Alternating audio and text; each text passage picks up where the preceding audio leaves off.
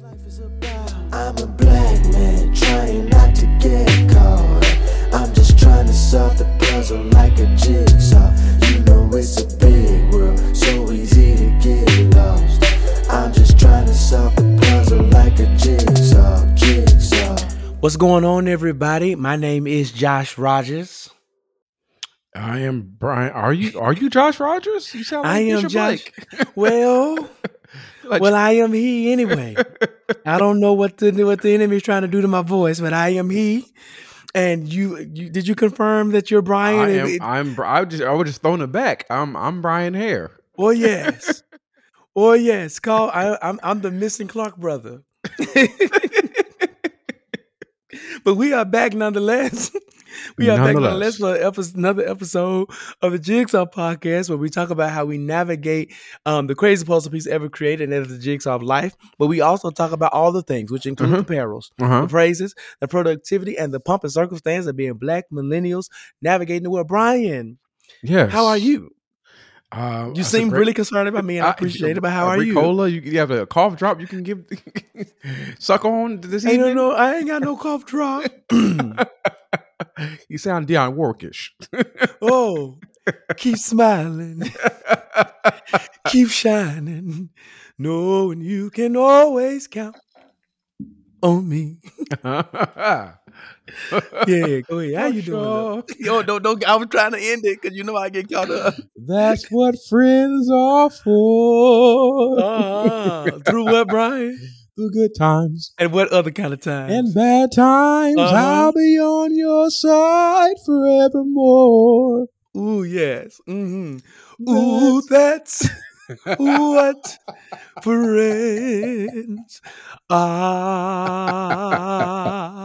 That's what friends are for. Okay, okay. I know we're, we're not now we're not really singing tonight, but can you give us a good Luther? Um, I, I, I felt that was a good um, a house is not a house voice. I was about to say, a room is still a room.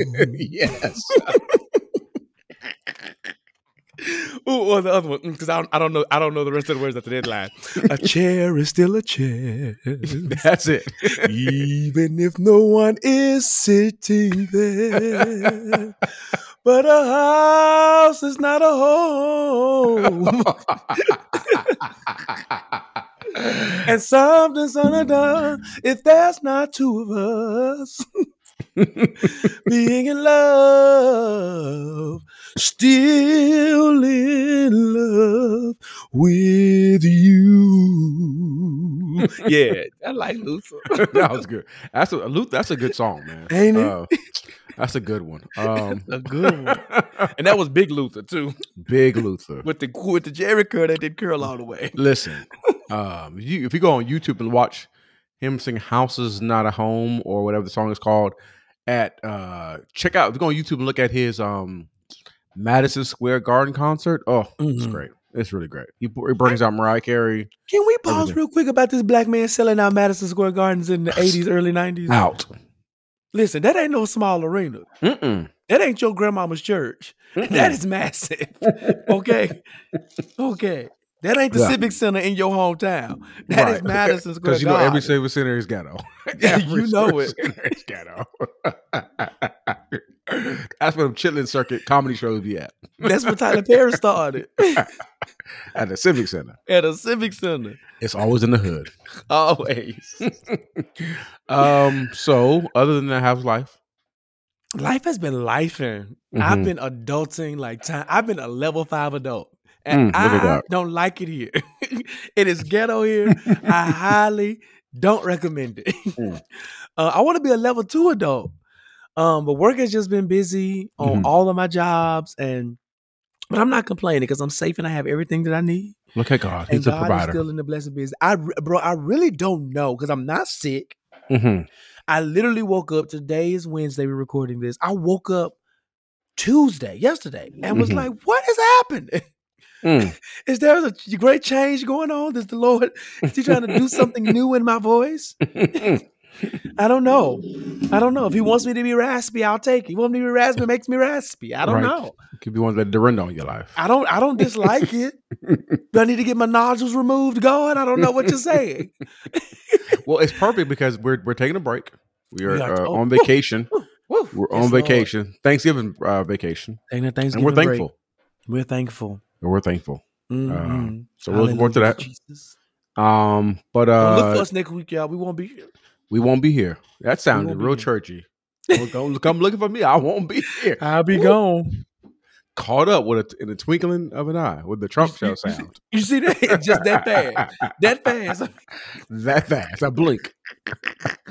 Gone. Out of here. Up yonder. Um, speaking of uh, gone, I don't know. Okay. That's really it's a good transition. Insecure. Uh, Insecure. This last episode of Insecure came and went. Oh, Uh, uh in, in the in the season is is progressing. We're already at episode three. Is it that we're on Four. three? Four. four. Man, my God. So Four. yeah, it's almost gone. Uh, what did you think about the last uh, episode? Episode four. Um, And so it's been I- a week, so we can we can talk about it almost. If y'all remember all of my predictions, Mhm, I've been telling y'all Nathan wasn't gone.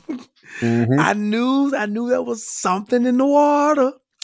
So um, I thought it was a really great episode. Now, what I will say, Bryan, was that I Uh-huh. was not expecting a Nathan like focused episode though. I Yeah. wasn't. I, they gave a backstory and stuff on him, so I was definitely not expecting that. So I am even more intrigued about how Issa's going to develop these next just six episodes. right. um, especially she gave us a full focus on Nathan. mm-hmm. But I thought it was great. I thought we, I really think we get we. It answers so many questions about Mhm. like why he ghosted, the way he moves, and like how he kind of mistrusts. And I also, what I also loved, and Mhm. I'll let you give your perspective after this, is that um, what it showed, especially among like couples and even friends, is how both of y'all could be in the same situation and see Mhm. it two totally different ways. Like Mhm. Issa felt abandoned, but Nathan was like, I don't know what to do with you because you give me mixed signals. And like Mhm. they they definitely were on two different pages. And because Right. of a lack of communication, which we talked about on the podcast before, Yep. you know, n- not being honest and the whole ghosting, it just makes everything so so weird. When you could just Mhm. talk. You could just Yeah. talk. You can just talk. Yeah, and, and, and just like we we had on the podcast, we, we were special guests on the podcast on Brandy's podcast um recently. Yeah, it was really that. It's the having the conversation uh, about what what happened, right? And uh it was it's just interesting, like like the revelations of it all. But I kind of feel like they are low key giving certain people spotlights, like on them, like giving a little more openness about how they feel about themselves or their lives and your cousin lived in the same in the like, you've never met your Issa's never met your cousin before, lived in the same area. same area. Like it was so weird. But um and yeah, the communication of it all, um, like you and said it to your makes you know, you know that's a good question. It makes me wonder how did he actually meet Andrew then? Because he said I lived with him before I moved in with Andrew. Because Right. Nathan's always been like a barber, and Andrew is in music. So like, what was yeah, what was yeah. for you How to get so close to Mhm. like become roommates? Like that's a, right. You know what I'm saying? Like, was there in between? Did y'all did y'all used to live in Houston together? Like, I feel like there's Yeah. a little story there. Yeah. Not Which- worth an entire episode, but at least just mention it. But but then again, like to your- to that point, I don't think and some shows do this. Like This Is Us, they would give you a whole episode, like a deep dive into a particular character. Mm-hmm. And Issa's never really done like a deep dive into any of the characters, like a whole episode, like Tiffany, where she came from, and Mm-hmm. you know Kelly, where she, they came from. Uh, we don't really know anything about these people. Like, the Yeah. truth be told, we don't know. we get snippets along the way about their lives and their past, but not a lot. Not a lot. It's Not a so lot. She, she probably could have gave us 10, 10 seasons. She could have taken a whole season and just give us everyone's background. Oh yeah, and we would have loved it. I feel like we would have loved it. Oh yeah, I want to. I want to know what makes Kelly Kelly. Oh my god! And we also found out that she's not sober sober. She's just taking a break to kind of redefine who she is, and I Mm-hmm. Right. think the whole death thing. She's looking. She's fasting. She, yeah, she fa- she fasting because she said that today. Because when she was fixing, well, not today. She said in the episode when she was fixing Issa the drink at the beach. She was like, "I'm not. I'm not drinking again yet, girl. This for you." So the Right. yet lets me know Kelly ain't done. She's just taking a step back. right. And can we put, bro? I had to watch that episode twice Mhm. because the the scene when they when they were headed to the bar from the beach, Mm-hmm. And Issa and Molly was texting, Oh but yeah. Kelly and old girl was having a conversation. I didn't know which one to focus on because I it was hard trying to listen to that and then pay close attention to those text messages. text So I said, yeah. Let me pay attention to the text message. Then I rewind it so I can hear all of the foolishness. And, it they was back there foolishness. talking about Breakthroughs. bro. That we need a spinoff. we Kelly needs a spin off. You Give me hear a Kelly spinoff. Oh my god, I love her so much. I love her Mhm. so. Natasha Rothwell, you are a jewel, She is. and she is to be protected at all costs. I'm so glad Insecure introduced introduced her to the world because I'm so glad. she was amazing. So Bryan, before we move on, um, any like so, it's interesting because none of the all the episodes connect, but they really don't. Like Mhm. there's no like, oh, what's gonna happen with like because in our text group, we was like, we're ready to watch it because maybe we'll see what happened with Lawrence. Lawrence was nowhere near this episode. Uh, so no. like, do you think that we're going to finally get into some like? Do you think these first four were just kind of setting the stage, and now we're going to get into the connectivity of it all, or is yes. season or is episode four going to be one more piece? Like to some other puzzle before we go the last the last five or Uh, six, and we just I feel know. like they may give us one more episode that kind of provides some, Some like, context, some background. context, Mhm.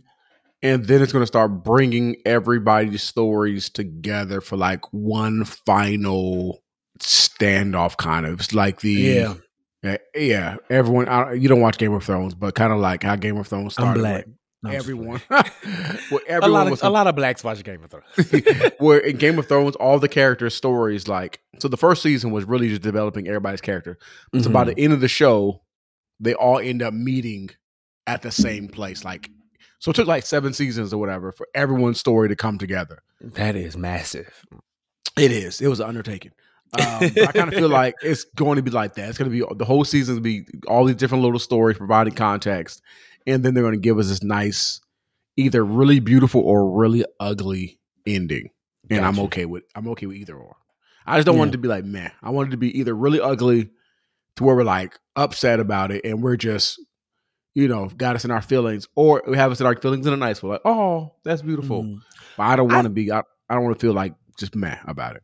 I'll say this and we can wrap because again, you know, we can get stuck on insecure. Mhm. Um, I do think it's going to get messy soon because my prediction is that Lawrence is going to he's going to find a way to move back to LA, Mhm. and him and Issa's paths are going to continue continue to cross.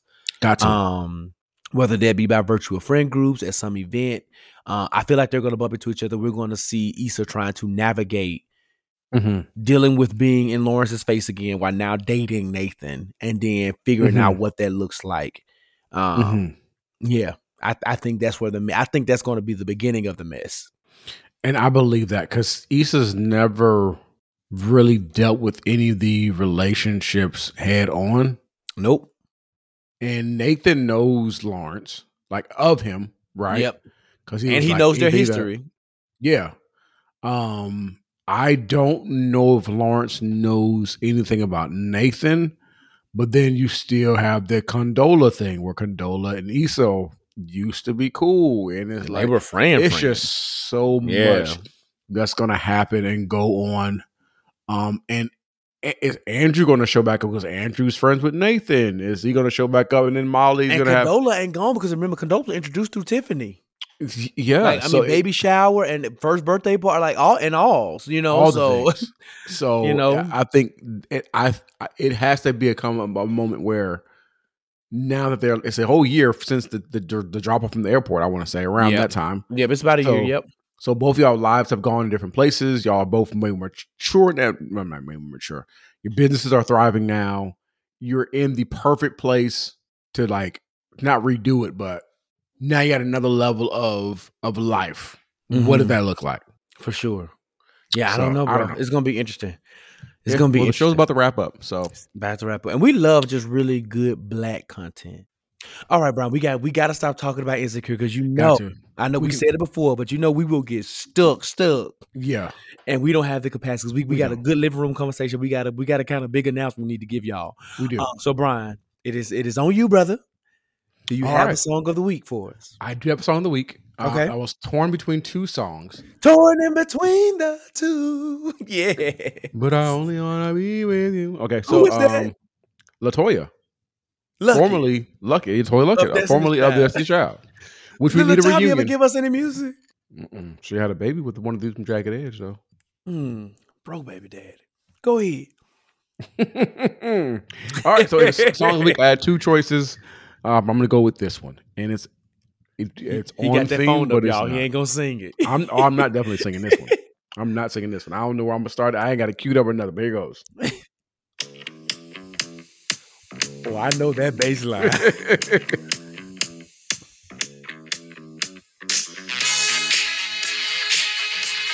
oh, that's good. That's what music was music. That's when it was music. When I came home last night. I don't know how much it can get on the radio, on the on the podcast. I could just smell the drugs. and the white girls. Uh-huh. Bow, bow. This is a problematic song.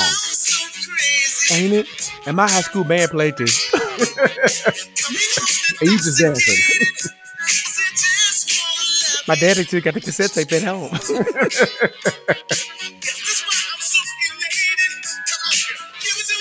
Give it to me, baby. Listen to this horn line coming. That was my part on the trumpet.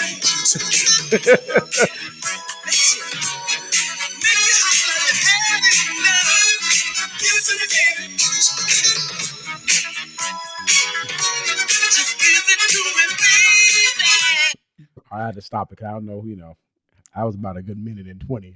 I know. that's allowed. That's, that's- I don't know if it's allowed, but my favorite part is give it to me. Give me that Give me stuff, that- that, funk, that sweet, that funky stuff. Say give it to me. Give me that funk, that sweet, that stuff, that funky stuff. Give it to me. Give it to me. Give it to me. it to me. Give it to me. Give me the stuff. That sweet, funky stuff.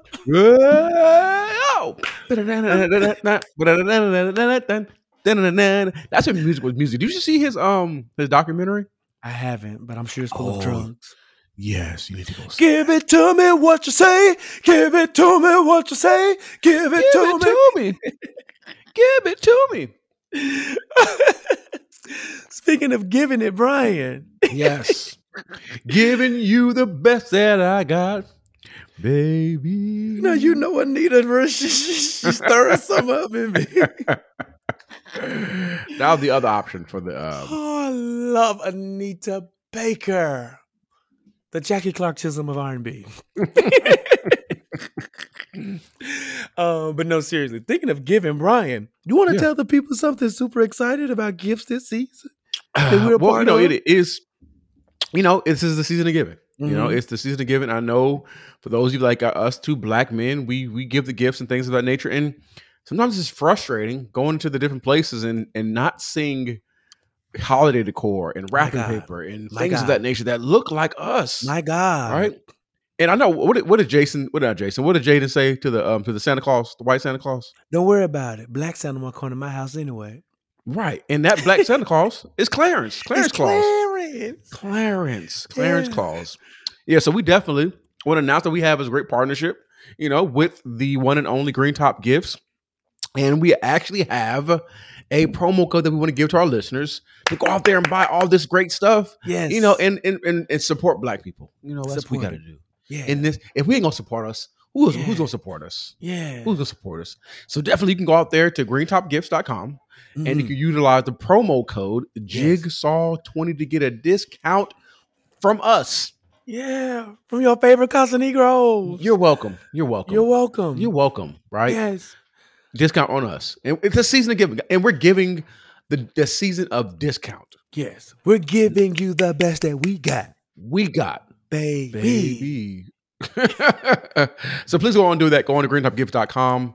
Uh, promo code Jigsaw20 20. to get your discount on all the holiday decor and things of that nature. You know, not even just holiday decor, just get gift decor in, in general. Yep, they got In merch and all other kinds of shirts, All the t-shirts, all things. things you can wear. You can All wrap up your things. poom poom.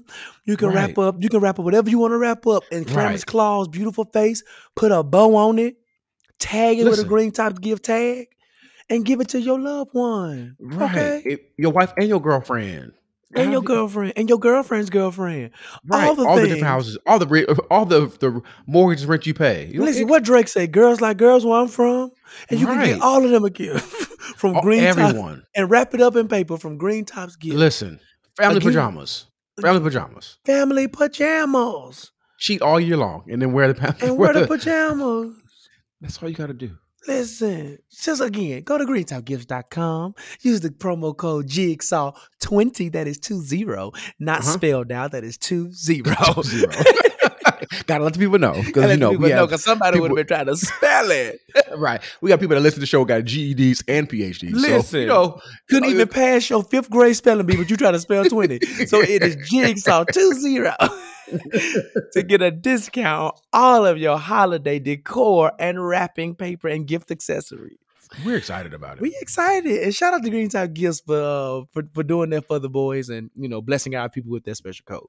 Um, Thank so you. Bryan, with that being said, Yes. yes. and accepted. Are you ready to get into some Black Excellence and the Bless Up report? I am so ready to do that. Oh, let's do it. Let's do it.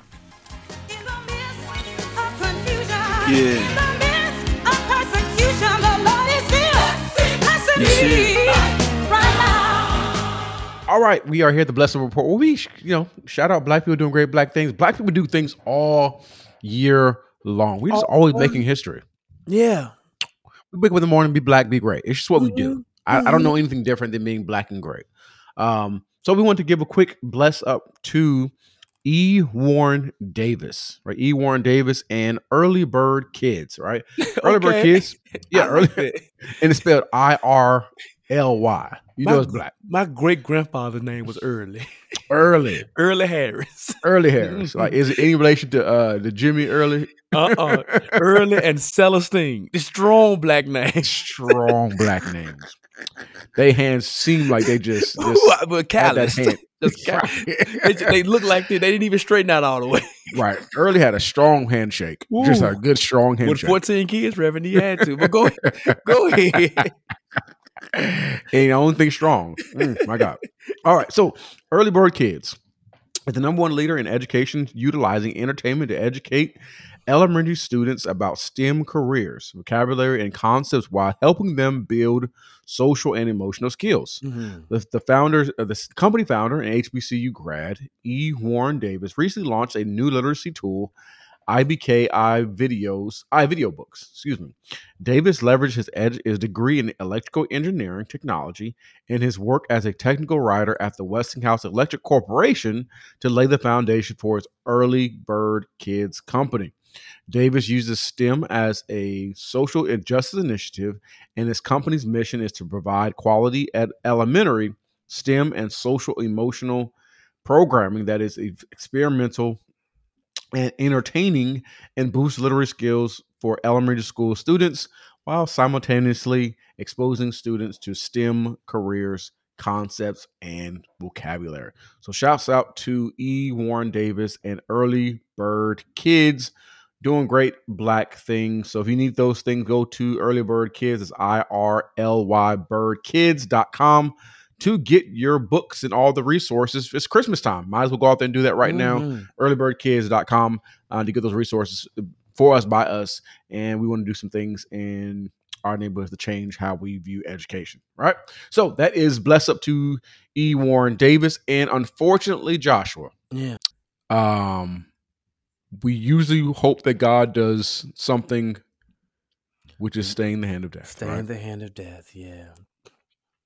but unfortunately we got word today as we're recording this um that we do have a rest up for the rest up report Tragedies are mm-hmm. commonplace. yes All types of diseases. People are slipping away. mm-hmm. Economy's down. That's so high. yes I can't do it today. People can't get enough pay. but as for me Mhm. all, I, can, say is is thank you lord for, for all all you've done for me. and for those of you that the do not tragedy, know we still give God thank you. But Bryan, we do give them thank you tell for us those about the that tragedy that has struck us today. Yes. Um, I was about to do a quick altar call for those just that don't know Jesus in the pardoning of your sins. If you don't know him, this is the time to meet him. Not meet him. We don't want to meet him right now, but you want to be prepared to meet him. be prepared to meet him. Um, so if you don't, you know, don't know Jesus as your Lord and Savior, let us know. Pray this prayer with us. Lord, save me. In Jesus' name we pray. Amen. I'm not too time for all that kind of stuff. Amen. Amen. Uh, but yes, tragedies are commonplace. Unfortunately, we do have a person on arrest up report. Yeah. Young Dolph, Mm-hmm. Memphis legend, Memphis. Adolph Robert Thornton Jr., better known as Young Dolph. Uh, quick backstory in terms of his career. In 2016, he released his debut studio album, King of Memphis. Mm-hmm. I don't know if that's true, Josh. Uh, which peaked at number 49 on the on the Billboard a dead man. Gonna let him have right it. on the Billboard 200 chart. He was also featured on the hit song "OT Genasis," "OT Genasis," "OT Genasis" hit single "Cut It," which peaked at number 35 on the Billboard 100. Mhm. And Young Dolph's seventh album, "Rich Slave," was released in 2020, most recent project, and became his highest charting project, debuting at number four on the Billboard 200. So Young Dolph, unfortunately, was. Uh, I don't want to give all the details of, of what happened, but he unfortunately was senselessly. Uh, life was taken today Yeah. uh, in the great city of Memphis. And Josh, did you want to say anything since you are a Memphis born and bred person? Anything you want to say? Anything you you know have to get off your chest regarding this No, situation? um, it is super tragic. There's still all love for Memphis. I still love my city. have great pride in the city. Um, unfortunately, this has happened, um, and it has cast a negative light, you know, on some pretty daunting realities that do exist in the city. I'll be very honest about that. Um, but yeah, not much else to say, um, except that I hope that everyone who is in the city remains safe. Mhm. Um, I do understand, you know, unfortunately, there was some tension between Dolph and some other Memphis rappers. So I Mhm. hope that that kind of stuff doesn't spur additional drama and issues. Right. So um, please be safe, y'all, and let's continue to pray for their family because regardless of it all, that's a that is a life and the soul that is gone, and we Mhm. just want to keep them uplifted with all the prayers and all the positive energy that we can send their way. So Mhm. bless up and rest up. Bless up. Um, other than that, we so we were blessing up uh, uh, E. Warren Davis, and Yep. we are resting up young Dolph. So, Josh, do you have anything for the billboard? Let's get into the Billboard report. So, uh, Iman Shumpert makes Dance Sing with the Stars history. The NBA champion Iman Shumpert became the um the first former NBA player to advance to the finals on Dance. Ain't that you wanted uh, married to Teyana Taylor? He is. That's the Mhm. one. Okay. Uh, Mhm. First NBA player to advance to the finals of Dance with the Stars in the shows. Now, Bryan, I, I've always been curious about how shows like this count their seasons because Right. it's their 30th season, but it ain't been 30 years. It hasn't. So they probably have multiple seasons in a And year. within a year, they have Have to. to. They have to. Mm. Um. Anyway, Iman and his partner Daniella, uh, Carrick, uh, I ain't trying to pronounce it. K. Mhm. Daniella K. Tango off their way to the finals. Um. But he said he's trying to use Dance with the Stars to keep him in shape. Um. To get back in the NBA. Um. During a recent visit to the Real, Iman talked about competing for Dancing with the Stars in the NBA, and he said, "I'm really just trying to stay sharp, stay ready. It's not like I'm not working out. It's not like I can't find a gym. I'm going to continue to stay there and keep poking my head in. He may have his shot at winning a Dance with the Stars, but you know, as the resident sports expert here on the podcast, I doubt he's going to get back to the NB and the A's. Um, speaking of things that was amazing, we talked last week a little bit about Silk Sonic finally Mhm. dropping their album, and brother, Mhm. it is an Mhm. album. it is an album. Nine phenomenal songs, Just strong songs. just straight songs. Mhm. Yes. Mhm. Smoking out the window has become my new anthem. And I'm- Really? Uh, it Yes. really has. Got S- me. So much conviction. and I was just about to say, I'm not even angry at anyone in the way that Anderson and and Bruno. I feel like Bruno's real name should be something like Bernard. Bruno, I'm not even angry in the ways that they are. But brother, when he said this uh, got me paying a rent, buying a kiss, Mhm. diamonds on her neck, diamonds on her on wrist, wrist. and here I am all alone. Woo! He said, "This woman got my kids running around like my house was Chuck E. Cheese. How could she do this to me, Bryan? right, right. I thought Good she only belonged to me, but she belongs to everybody." And then Mhm. Anderson .Paak gives the ad lib and said, "I wish you well, but I hope you walk around here with your feet with your with, with no shoes on and your feet exposed." that's a, that's a specific kind of wish, Reverend. He said, "I hope you can't find no shoes." I love that kind of stuff. But no, the album is great. And and and and and little known fact, maybe y'all know it, but I'm gonna say it anyway.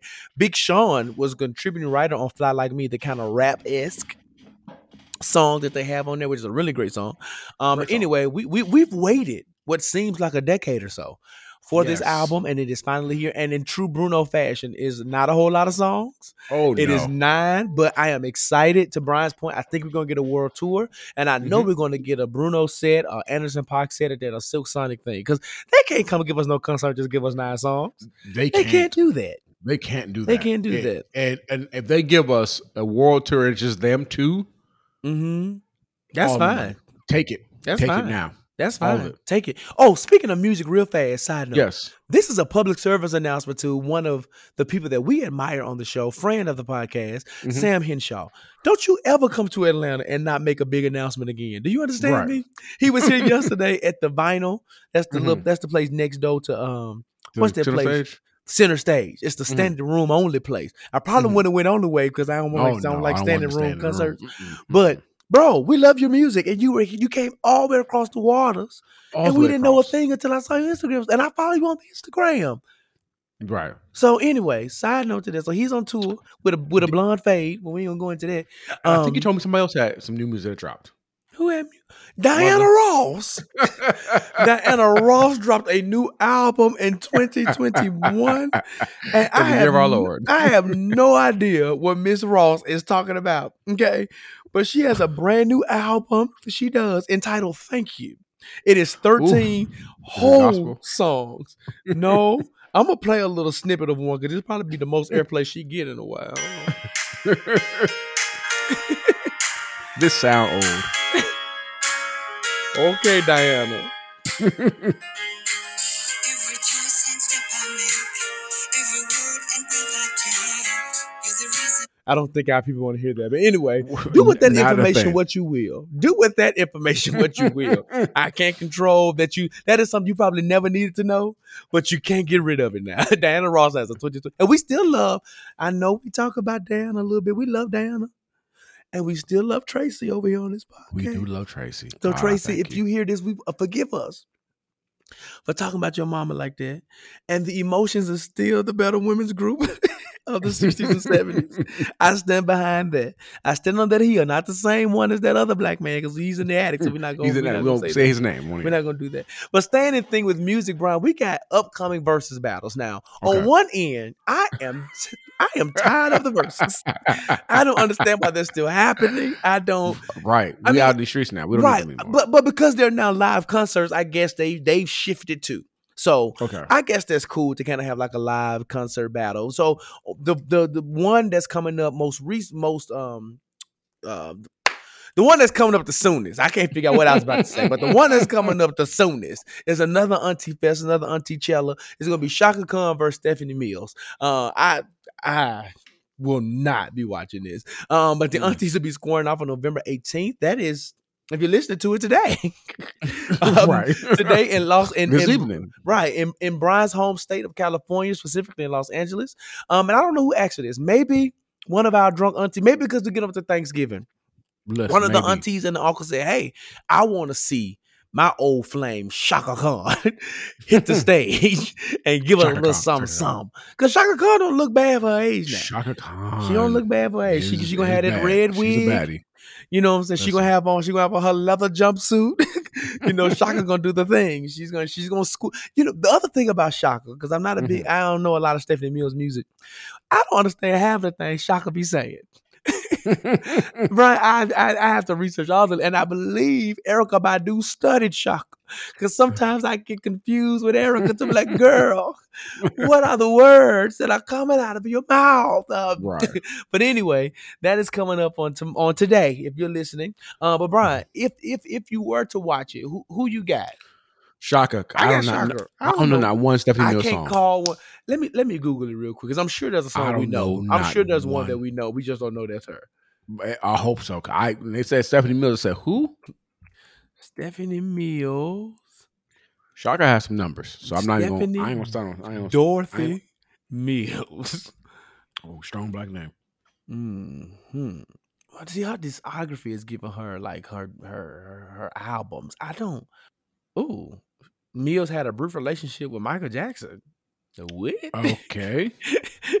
Wikipedia says this. I eh, I'm not here for them. Anyway, they're not bringing up any like major songs in her discography. I can, I'm, I'm sad.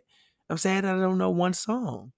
I'm sad I don't know one song, bro. Not a th- I don't know. Not a thing. Home, never loved you like this before. You're putting a rush on me. Is is I never done like this? Is that and I never loved like this, before? Is that that? Is that that song? We can find out real quick. Bear with us, audience, Right, 'cause I j- because we just don't know. let me go to her uh, Apple Music and just go to her. She got a does she have song with Teddy Pendergrass hits? called "Feel the Fire." She has a greatest hits, which means that she has to have some songs. So her number one song is "I Feel Good All Over." It's in the Ultimate Collection. What the heck is it?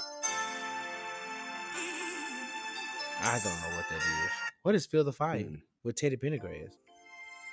what if I was your woman? Oh, if I was your no, that's that's that's Gladys. Brian, I don't know. Let's see. Oh, oh, here's the "Never Love This." This is what we thinking it is.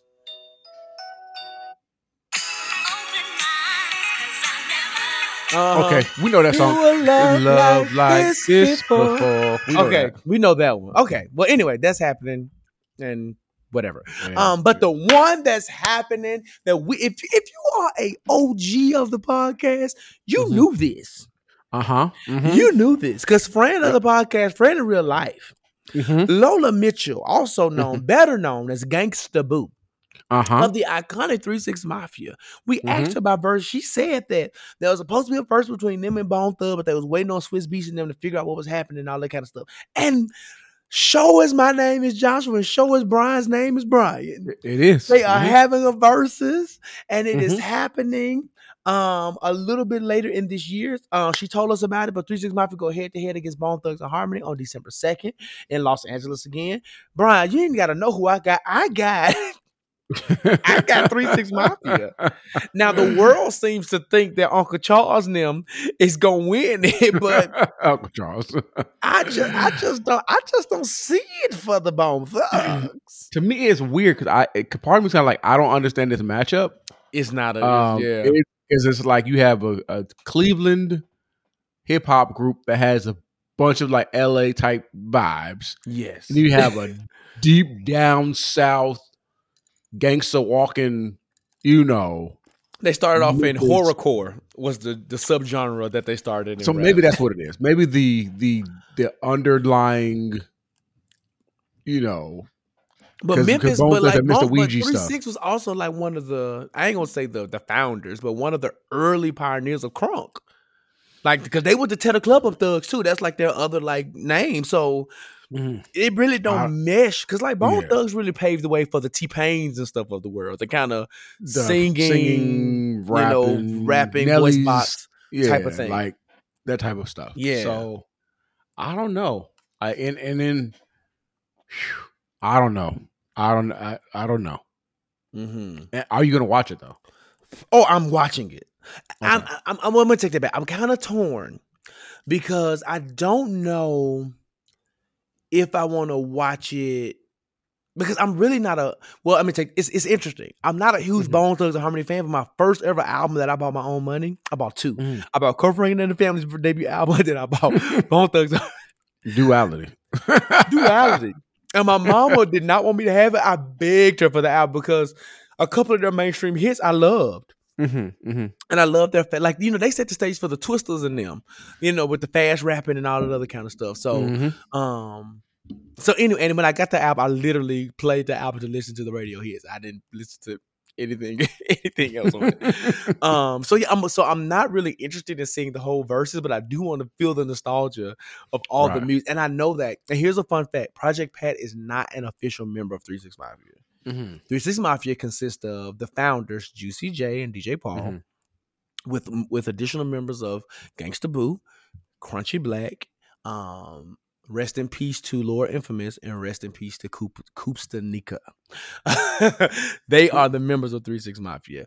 Um, La Chat, Project Pat, Frayser Boy, all of them were associated with Dixie Mhm. Mafia and commonly featured on songs from the Hypnotized Minds camp, but they were not featured. But I'm sure they all coming out. I'm sure they're Right. all coming out. So and and if you go with the versus rules, mhm, Juicy J alone can shut down. yeah. I mean, because all his stuff he done with Meg, mhm. he's done stuff with Ty Dolla Sign. Like he's done his his producing bag Juicy has been has remained current, like, ridiculously current. And his own individual stuff, bands that make a like, bruh. Mhm. So So, question: yeah, Will "Slob on My Knob" be played. it has to. It absolutely has to be. If When it it is drops, not, though. I am texting Lola mid verses and be like, "Why are you not pulling out this?" that's a Banger. that's a showstopper. And you do know that Lola and La Chat did the woman's version called "Slob on My Slob Cat." on my uh huh. Okay. Slob on my cat. Eat it because it's fat. Like, you know what I'm saying? It's the things. It's the things. Eat it because it's fat. Ew. Don't that get you excited? Sound like a Greentop gift. Uh, a little bushy Christmas present. Speaking of sex, let's move on. Sex and pregnancy is in the air. It smells like coochie. The people out here having sex sex. Experts predict the millennial fueled baby boom is on the way after research shows birth rates and pregnancy test sales are on the rise. According to CNBC, we're official, we're recording official people. Um, the increase in pregnancy test sales uh, was one of the leading indicators of potential millennial baby boom. Sales of pregnancy tests have grown by an average of 13% year over year since June 2020. Of course, that's because we've been on pand- we've been on lockdown, so we didn't have nothing to do but have sex. Just sex. We have, but but here's the thing with me, I'm done. this nutsack can produce, but children it will not manifest. I am done. Okay. I am I am nutting in any place that will not produce children. I don't pull out because we use the contraceptives. That may be too much information, but I don't even care anymore. Okay. I am not giving this world another child. I am parented out. I love my two no limit soldiers. I love Master P and Silk the Shocker that's reincarnated upstairs. But I am done with that. I am done. I am now loving on nieces and nephew Brooklyn. Hey Right. niece. Mhm. Kinsley. Hey niece. Kari. Hey nephew. Amari. Hey nephew. Them my peoples. Them my peoples. So if That's y'all it. Bryan, if y'all have another, Chris, if you're listening, y'all have No another. thanks. I'm done. I, I I'll welcome them. Me, I'll be the best uncle that I can be. But Yeah, but this sack Mhm. with those two soccer balls that's sitting between my legs, Soccer balls. We're done. we're done. We're done. Oh yes, sir. We are done. This eggplant produces no more. Um, speaking of people who are done, Chris Tucker, um, he got his big break back in 1995 with his iconic performance as Smokey in the classic Blast. well, Matter of fact, we will go. It's a Blastic, the Blastic Friday. However, Chris Tucker hasn't been in any other films in the Friday franchise, um, franchise to the frustration of fans and executive producer Ice Cube. In a recent interview, he finally gave an explanation of why he hasn't been in any of the things. Um, Chris indicated that he didn't want to be known for promoting smoking marijuana, which is why he passed on reprising his role in any of the sequels. Now, Bryan, I don't know that I believe this, and I'm gonna tell you why. I feel like that Rush Hour bag was big hmm and that Friday bag couldn't compare. I feel like Right. the second thing that makes this unbelievable is that Ice Cube wrote the ending in such a way Mm-hmm. that Chris, like Smokey's character, went to rehab. hmm So whether we believed he was going to actually be reformed or not, they could have leaned into that, Right. and the nigga didn't have to be a weed head anymore. I mean, he Yeah. literally could have been that. He he literally said, "I'm going to rehab again." Now he did say, "You know, I'm lying," but we could have been like, he Mhm. took that last hit and actually Right. went, and Right. they could have been like they could have done so many things with that. Like, and that's the thing is you're Chris Tucker. You could have said Ice Cube. I do not want to do anything regarding smoking. Ice Cube would have found a way. He would probably have made you a preacher. He could have made you anything, um, other than than a, a marijuana smoking, uh, person. And we coulda maybe he, go ahead. I'm sorry. Go ahead. No, go no. Finish. No, so well, maybe was, his, his issue was that the next two films they dealt with a lot. Like they were smoking weed and stuff like that. I don't know. And that, and that, and I was just about to say that, but we could have also also saw, and I'm not saying that Ice Cube is the most prolific film writer, screenwriter in the world. Well, we could have dealt with the dichotomy of him introducing Ice, you know, um, Craig to it, while Mhm. also trying to like avoid it. Like that could have been a consistent. That could have been the theme. I Right. want it, but I'm going to avoid it. Right. The whole, you know, I'm gonna be sober, so to speak. Mm-hmm. But anyway, Chris, I don't know. But Chris Tucker, you know, you know, I, I don't know. Anyway, Mm-hmm. speaking of movies and people in the in the in, in the industry, our girl, friend of the podcast, and we're Mhm. claiming friend in real life, Friend of real Issa life. Rae is she continues to give out opportunities to the people. Um, Project Greenlight is returned to HBO Max and partnering with Issa Rae. And Project Greenlight is a documentary television series focusing on first-time filmmakers being given the chance to direct a feature film. And with the help of Issa Rae, Project Greenlight is looking for the next talented woman director who had the opportunity to direct a feature-length film and receive mentoring from industry greats. Um, if this sounds like you, go to HBO Max. This is not a promo, but HBO you can sponsor you pod. sure can. You we can. are here. We are willing. We are able. We are beautiful, and we are available. So you can go to hbomax.com back forward slash um, Project Greenlight for more details. Um, but with Bryan, that was almost the end of the billboard. But I got something for you. what you got? I got something quick for you. You want to know what's quick? Mm-hmm. They don't last long. Yes. They stick to the point. We know you love them because it's every fan's favorite joint. These are Charles Rogers athletic abbreviation. Mm, churchy. yeah. This week in Josh Rogers athletic abbreviations, I want to take you on a journey. Oh, not that journey. Hold on for a second. I want to take you on a journey. whoa, whoa, what's going on there? I didn't know that there was something just started playing. I want to take you on a journey all the way to Los Angeles County in Los Angeles, California. Bryan, the Staples Center will now be known Oh. as Crypto.com Arena in a Oh, reported wow. $700 million naming rights deal. The um the sports arena that has existed ever since October 1999, the 20,000 seat arena, uh, is home to the Los Angeles Lakers, the Los Mhm. Angeles Clippers, the uh, NHL's Kings, and the WNBA Sparks will change its name after 22 years of operation. Um, the the uh, the arena owner AEG announced on Tuesday night. Bryan, how do Mhm. you feel about the iconic stadium? The Mhm. state because was it Staples Center after the the company Staples? I'm believing Yeah. that's who they were, right? All right. So Yeah. how, do- how do you feel about it being changed to Uh, Crypto.com Arena? It's weird. It sounds gross. You know what I'm saying? It's like it's crypto.com arena. Like that Mhm. sounds weird. Um and it kind of sounds weird like the fact of I know Staples still exists, like in terms of like the actual Staples. Mm-hmm. But then like crypto is crypto gonna be like I guess crypto's gonna be the thing in the future. So it's just weird.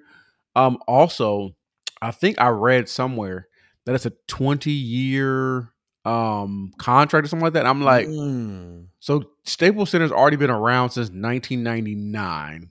hmm So it's already been 20 something years. So you think the stadium's gonna be around for another 20 years? That's a long so a total of 40 years, a long time. That's a long Um, time. Meanwhile, the Clippers are building a brand new arena in Inglewood that's gonna be state of the art. So I'm I'm figuring maybe they're gonna use these funds to hopefully revamp the arena because yeah, at this point, 20 year arena, even though it sounds like terrible, but a 20 year arena is it's kind of old at this point. That's old. It's out of it's out of it's out of you know it's like I think the Georgia Dome here in Atlanta.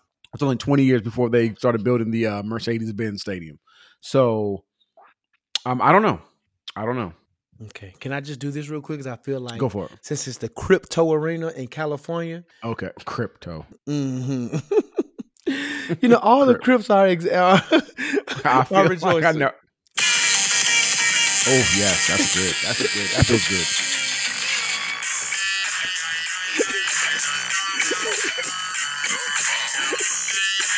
Gotta throw gang signs to this music.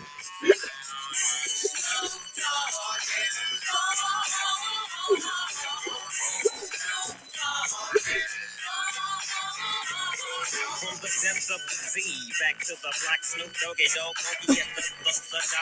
If y'all can see Bryan right now, he is in heaven. Y'all know Snoop I- Dogg is one of his favorite rappers. It is Listen. y'all ain't gonna ever y'all. It's gonna be the most bandanas in crypto arena flying that you've ever seen before. All the Crips are rejoicing. They having meetings right now about how Listen. they gonna take over crypto arena. All the Crips Listen, are ready. crypto arena. Listen, uh, Nipsey was buried, not buried. His funeral was in in in, in Staples. So That's why it's a crypto arena. I feel like a Crip owns crypto.com.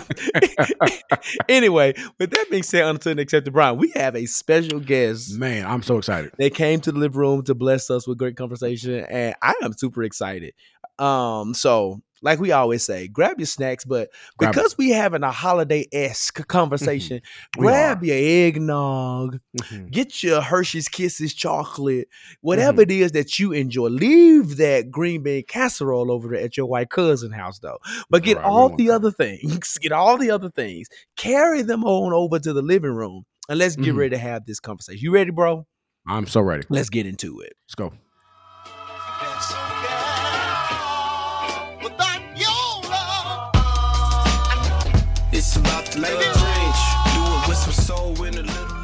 All right, ladies and gentlemen, we thank you very much for sticking with us in the living room. We have a very, Yeah. very extremely special guest here today. We have the CEO of Greentop Gifts. She's all the great things we love. She's a black woman. She's black. First, she's black.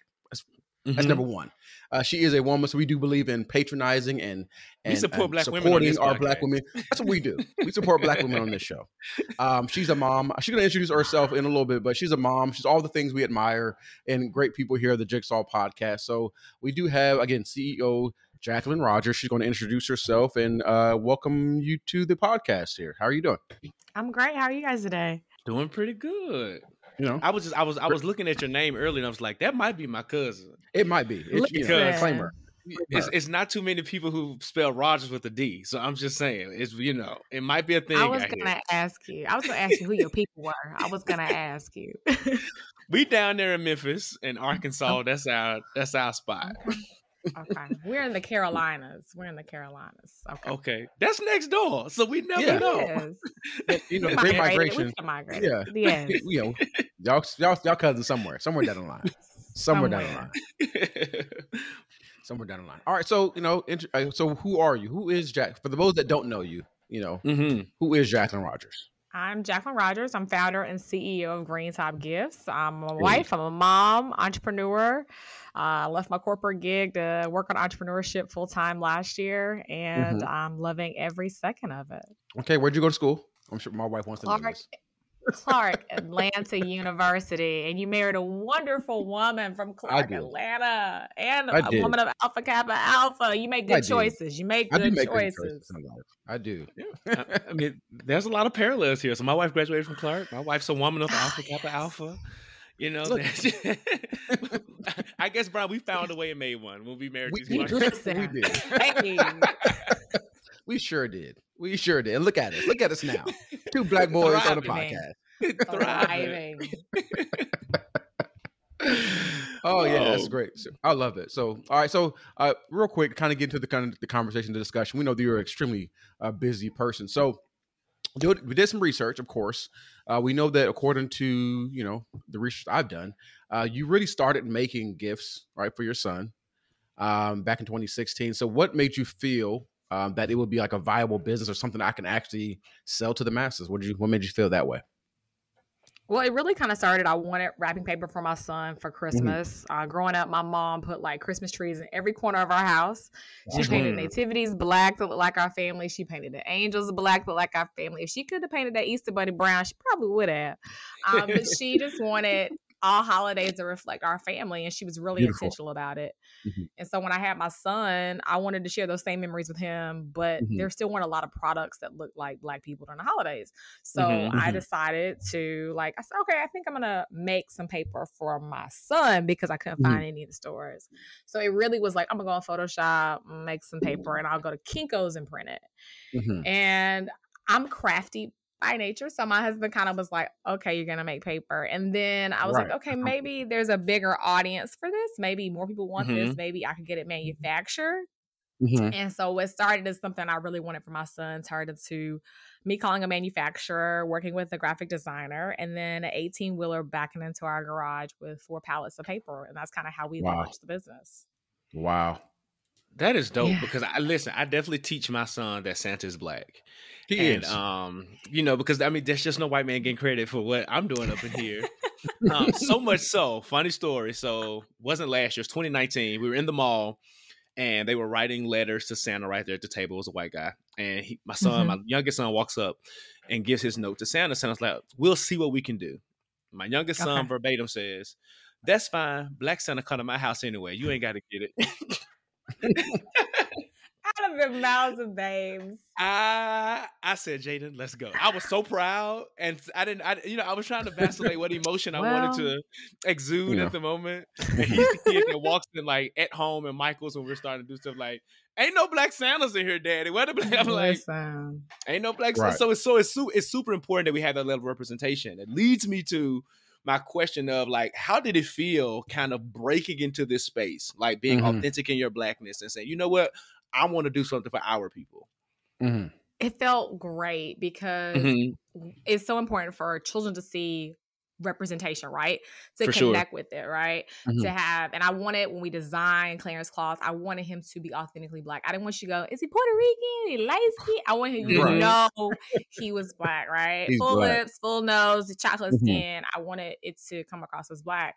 And when we were designing it, we really wanted to make sure that that happened. I think it's so important. It made me so happy because other people told me how excited they were and you know they were looking for items like this and they couldn't find it or Mhm. they had memories of growing up of their grandma or their parents having this type of products and Mhm. so it, it's a wonderful feeling like we recently moved to atlanta my husband's like you moved to atlanta you just turned it up a notch i'm like what are you saying i'm like i'm around my people what are you Right. saying so yeah it's important it's important for us to have representation Yeah, and, and we've we've kind of dealt with that. Um, especially we talk about this all the time. That uh, once you you move to a certain neighborhood and then you don't see anybody that's like you, and then we Mhm. have a daughter who, thank God, there's more black people at our school now. Uh, but we really wanted to be intentional with making sure she sees people that look like her. And of course, as you know, my wife, your line sister, all that kind of great stuff. Sorority sister. We've we've celebrated Clarence Claus and and uh, use him as uh, if you know we don't really do a lot of Santa stuff, but if we do Santa, Clarence Claus is our Santa. So I would just let you know, commend you on you know giving something great to our family, to our people. Uh, we appreciate you for all those things, and we use your wrapping paper every single year, just so you know that. thank you some- thank you Yeah, we use it. Uh, and I think even like Lauren's family members and everything, everyone uses it. Like it's been a thing. Mhm. Like Lauren was like, "Hey, y'all, I got this black people wrapping paper." So then uh, we use it. I think y'all have, you have angels and stuff like that now too. Is that what we it is? do we, we got something for the saints we got some purple and some angels Do we have that? beautiful angel Do we have that? If not, we we'll get it to you. We'll get it to you. Yeah, But yeah. we have we have a lot of Clarence Claus paper, and my wife and Brooklyn have the sweater. I might post it on our Instagram page. Uh, Brooklyn's first Christmas, she wore the Clarence Claus. I think it was a onesie. It was a onesie. Yes. so that's that. So speaking of the fact that I I love Clarence Claus, I love Greentop gifts. Um, and now we I know people that I don't. Well, there's people that I know that don't know you that have um your items. So at what point, I, in my mind, I consider it a hit. So at what point did you think that you know what I have here is a hit and it's really catching on uh, the country by storm? I think there were probably two moments. The Mm-hmm. 1st moment would be when we first launched the business the first year, the orders were coming in and we knew people who were ordering. I was like, okay, that, I know that's my auntie, that's my Mhm. neighbor, that's Mhm. my cousin. And then when the orders continued to come in and I had no idea who the people were, I was like, Mm. oh, okay, people are, and they were coming in quickly. So, and it, they started to come in so fast that we couldn't pack the orders in our garage anymore. We had to like move to a company to help us pack orders.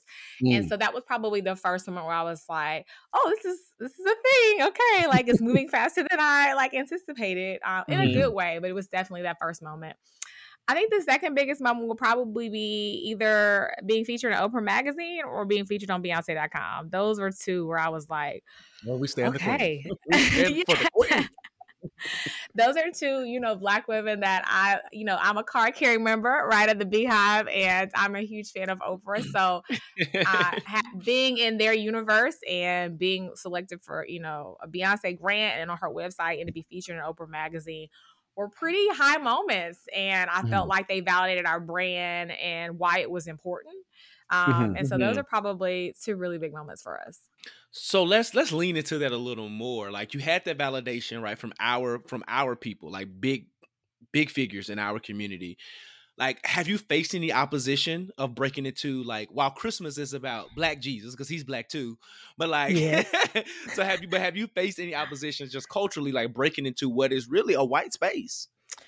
I would say we have like one news article that came out from like some crazy, I don't know, somebody deep in the middle of nowhere wrote this piece Mhm. about why is it called Black Santa? Why is it important? And why do we have to take things and turn them black?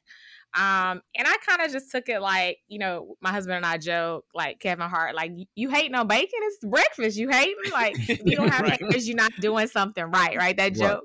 So I'm like, I don't know. You not you gotta have a few haters. It keeps you going, keeps you motivated. So there have been a few things or people that may question like why is it relevant? Why is it important? But I always just lean into representation. And if you don't mm-hmm. see it, then you don't think that you could do it or be it. And I think it as we grow our brand outside of, you know, a black Santa, you know, I think it's important. It always goes back into representation, self love, and seeing something that you connect with. And I think it's so important. Um, so yeah, for the most part, we've had you know really good feedback, and even we have a lot of white customers who either just want diversity in their holiday moments Mhm. and understand that, or they have adopted black children or have black grandchildren, um, or Mm, they're they or they're white with white children and they just want their kids to see something different. So hearing from those customers is also encouraging because they talk about the reasons why they're supporting our brand and the importance of it. So yeah, Yeah. And you and just just one more thing before before I'm throw it back to Bryan. You talked about you know Clarence Clark. Like Clarence is a black name. Okay, it is A it- it strong don't- black name. You know, you, you so talked strong. about you talked about making It's sure so we knew he was black, right? We, me and Bryan love a good strong black name here on the podcast. white Okay, so you know we don't want no white Clarence. So you know you didn't you didn't give us Earl. You you gave us Clarence. You know I don't I ain't met no white Clarence. I don't even think they made white Clarences. Uh, so what so Listen. what was the inspiration behind Clarence? Is that an uncle? Is it a is it a father figure? Is it somebody? Or did you like you know what? I want the blackest. You know, what I'm s- I want the blackest elderly man's name want I can a, think a, of. a mechanic name. He he, Hey, he, yeah. he hold a cigarette. Yeah, he hold a cigarette in his mouth. Yeah, Clarence out there hosting um, giveaways outside of the garage, fixing brakes. first, I have to say- say. I can do it for you. I have to say that you led with my favorite old black man. I always say Willie Earl is the blackest name. That's always what I say. So, you know, Earl, Willie Earl is Earl, always there. Earl is. But Clarence i- is actually my dad's name. Okay. And, and- but the funny part is my dad was uh, he's passed, but he was very thin and very fair skinned. So he doesn't Mhm. look anything like Clarence Claus. But we wanted the name to go like we were looking at names, we were discussing names and brainstorming, and we were saying, okay, what something with Claus, like it has to be a C. What names Mhm. we go? So we were like naming all these names, and my husband was like, "Well, what about Clarence?" And we chuckled to each other because my dad's name is Clarence, and so it was like, Mhm. "You think?" and it Mhm. just kind of stuck. And people have rolled with. People always like some people are like, "Why Clarence Claus?" My kids, if they're out and they see a black Santa, they call that Santa Clarence Claus. I don't care if it doesn't look anything like ours. Like all Yeah. Santas to them are Clarence Claus now. Um, and so yeah, that's kind of how we came up with the name. But you know, Willie Earl probably wouldn't have worked, but we went with Clarence Willie- Claus. Willie, Willie Earl Claus. I don't know if that would have worked. you know, we Earl know what? But right here, we could give him a middle name. So he could be Clarence Willie Earl Willie. Claus. Right, right here. We can make it. We can make it happen. and there we there and there we have it. And there, And is. there we There have it it. is. That's his What's- origin story. Right. And he needs to. What's his wife? Barbara. Barbara You know, Claus. Surely. Shirley, Barbara and Shirley. You know, Clar- Cla- Claritha. Like Yeah, like that. Barbara and Claus. oh, I love it. Barbara and Clarita. That's a good one. That's a good one. Right. Give us that on. Give us. Give us that on, on a on a shirt where she has a bonnet instead of a. a, a No, we're not gonna put in a bonnet. Not a bonnet. That's for the house when she home with Willie Earl Claus. Not a not out. No. Barbara make toys in that Hmm? bunny. Barbara make toys in that bunny, Bryan. She in there cooking Right. pancakes and screwing tires on with that bunny. what what is she making for the holiday? She making a pound cake. What's she making? Oh, She for making sure. Ain't no ham, snickerdoodle. greens. Uh, uh Listen. no, she mm, she don't make cookies. She cook greens. she cook greens. And flip flop, not flip flop. Them little slides with the back is all bent, bent up, and she just Uh-huh. she shuffle through the house. Mhm. yeah, she's that person. Humming. She's that person. Listen, humming, you know, because just she's just tired all day long, all day long. Um, so yeah, we well we love we love that. Um, so uh, you had a, a something Google uh gave you a couple of dollars. That that would happen yes, recently. yes. Can Google we gave us a something? Can we few. hold, can we hold, a can we hold a little something? can we hold a little something? so you how did that feel?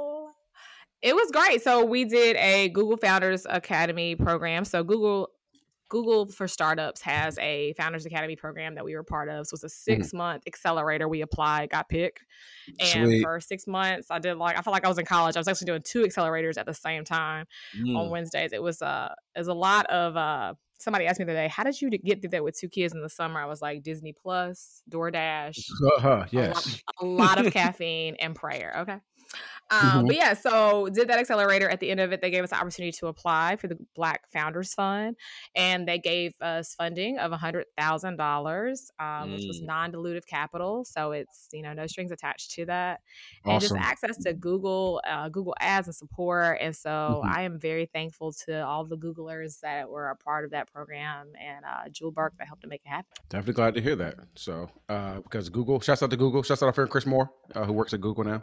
Um, hook Shout us out up, to all Chris. y'all who listen to the podcast on Google Podcasts. Just Google, right? Right. Hey, Shouts shouts out to Google. Google. Go Google. out to Google. Google, we, we are here and we're willing to receive any money that you have for two Anything. black boys from in the South. Um, Look, we we see what you're doing for others. we Do see what you're doing for others. Listen. Do it for us. Thank you, Lord. Whatever Ah. you're doing in the season, don't do it Yes. without me. Don't Hey. do it without me. Don't do I'm it, Lord. Here. Don't So do it, let's- Jesus. Let's switch gears for a second, right? So, Uh-huh. um, Yes. you know, you you you created this brand that was really based off, you know, wanting to provide something for your family, and it, you know, it manifested itself in wrapping paper. So, from your perspective, what constitutes a good Christmas gift? Mm, good question. Thought, Okay, good thought So- into the gift. so no I gift think cards. pe- you know, it needs to be to a store or for a an event or a moment. I'm not opposed to gift cards if you don't if you really don't know what you're giving. Mhm. um, or you don't know for the person. But I think putting a lot of thought behind the gift is important. And I always say your presentation is just as important as your gift, right? Mhm. So making it custom or thinking about the person and adding any like embellishments to the outside. I love to like add like something to the outside of the box in addition to what's packed inside. So it's always gonna be wrapped in Greentop Gifts, of course, for us. Um, but like if you're giving somebody, you know, if they like cocktails and you're giving them some new, you know, glasses for their evening cocktail, I like to put like a little airplane bottle of their favorite cocktail outside tied with the bow. Um, Okay. I just like to put a lot of thought and details into it. But I think the most important is when somebody knows that you took the time, you listened, and you really put thought behind their gift. I think that's the biggest part of gift giving. Mhm. Yeah, uh, I do believe in that. Um, so, what does a typical holiday season in the Rodgers household look like? It's been chaos for the past five years because of, because of Greentop, right? But by Christmas, it's kind of it's kind of slowed down. Mhm. Um, at that point, everybody's gotten their orders, and we're kind of we're in autopilot. But we go home to North Carolina. We're both North Mhm. Carolina, and so our parents live 15 minutes apart. And so we Mhm. go and do Christmas Eve with my family, and then we do Christmas Day with my husband's family. Um, and as you get older, you know that it's all about the kids. So Right. you know the the adults in my mom's side of the family, we always play games on Christmas Eve, and it's you know a family tradition. We dress in themes. Some year we do pajamas, we do tacky sweaters. We we really try to keep it fun because as you get older, you know Christmas can be like oh it's kind of just another day. So we try to keep it you know real festive with lots of fun things and um yeah that's kind of what christmas is for our family it's just it's for our family christmas is family Got it. And before I give it to back to Josh, Mhm. we had this this this this issue. Um, 'cause I'm not a Christmas guy. I'm not a Christmas. Okay. person. I don't really like Christmas music. I'm not really Christmas Don't music. embarrass person. yourself for the second year in a row, Bryan. But I feel So- like you're about to do it. When do you start listening, or when is when is it appropriate to start listening to Christmas music? Honestly truly i start mid-july Oh, oh. It trumps everything I do, Bryan. My God, today.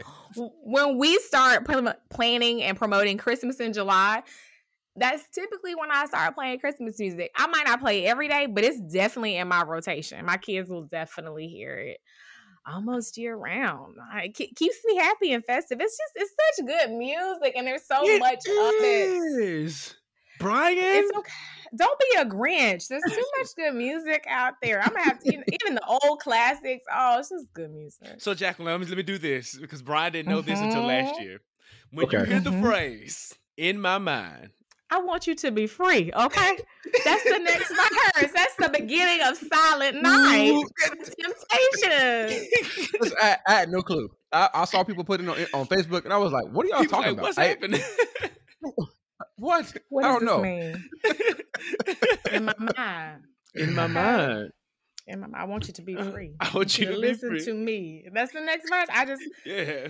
To that's all the of my beginning friends, of Silent Night. That, listen, that is the beginning of Silent Night. If that's not Yeah. yeah, we you know, we love you in spite of it. We love we you. love you. I think- Okay. Thank you. My black spite heart is, Okay. is you know, It's it's still there. It's intact, but it was It's in there. It's shaky. intact. It was shaky. yeah, it didn't get declined. It didn't get declined. Mm. it didn't get declined. You ain't you ain't Omarosa yet, but it, it's, it's still there. Mm. so Bryan asked you a little bit about what happens, you know, in the Rodgers household for Christmas. Like, so eh, with you and your husband, do you give him Mm-hmm. what he asks for, or do you give him what you want him to have for Christmas? Mm. It's a great question. He's extremely picky, and he he'll ask for stuff that like like like last year he was like, I want a new um bike racing bib because he rides his bike like for long Mhm. distances. And he's like, I want a new bib, but I want it custom. That's not something you can just go in the store and buy. Like you have to talk to that person and be like, okay, I'm gonna get this produced for you. Like, do you Mhm. want zips? Do you want it high? Do you want it, you know, long sleeve, short sleeve? So he always throws me like like this last minute curveball where I'm like, I gotta really put like lots of thought, right? Mm-hmm. Or it's something that I can't get in that amount of time. Um, so we now because we're you know as you get older, you don't have a lot of things you need, things you kind of want. Um, we've gotten more into giving each other an experience of something like you Okay. know a, a concert or a football or a sporting event or an activity or a trip that we know the other person wants to go on, kind of planning and getting the logistics of that together and saying, okay, this is your present and this is when we're going to go do it. And then the other person has to do any thinking behind it. Um. Because he's gotten kind of hard to buy for. So yeah, that's kind of the Mm. way that's where our gifts have changed to. And I think um even with our kids, we try to do more experiences. Um, 'cause Okay. I think you remember those and they're more lasting for us than a gift. Yeah. Okay, I'm with that. I, yeah, I'm with it too. I, I think experiences, I think, provide exposure to things that some people may have never had. And I would love for my daughter Mhm. to be like, "Oh, I did this. We went here." Then, she, like, honestly, like, we just, you know, she had a birthday. We celebrated in October. Um, she turned two in October, so she really doesn't remember the stuff that we bought her. Like, honestly, Right. we would pull some things out of the attic right now that we she's had last year and give them to her again. She probably wouldn't remember that Mhm. we even gave them to her. Um, so I agree with that wholeheartedly. Um, what would be on your uh, gift list or wish list this year? Uh, the one thing I wanted, Apple Mm. answered the prayer yesterday, is a new laptop. Okay, my laptop is on Okay. death's door. It is holding on to God's hand. Okay, it's, I'm just praying it holds on until the new one gets here. Okay, um, so listen, God's unchanging hand.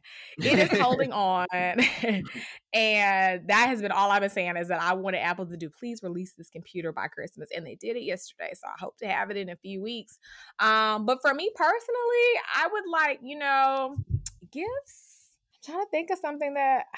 I'm not a, you know, for me personally, I'm like, I would like to probably go on the trip without my kids for the end of the year, get some quiet Bless them. time. Yeah. Mhm. That's a gift. Um, Listen, just some silence. That would be good. Yes. Some some silence. That's probably the main thing. Uh there's like I've seen this bracelet that I necklace that I want that has like your kid's handwriting. And so my son's got his signature down good. So I, I probably put that on my list of something that I've seen recently that I like. But um yeah, I want, you know, I'd like for a lot more people to know about Greentop Gifts, you know. That'd be Mhm. some of my gift my question my, my small gifts that I'd like.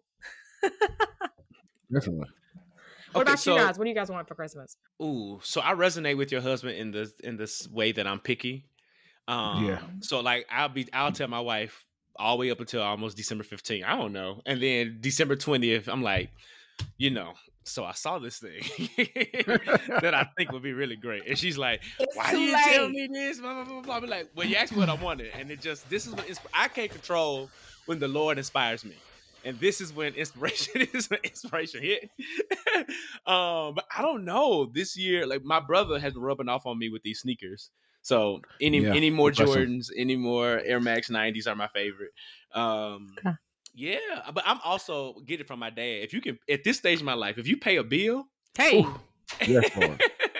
I'm like, that's Christmas. Cause I could use my money for something else.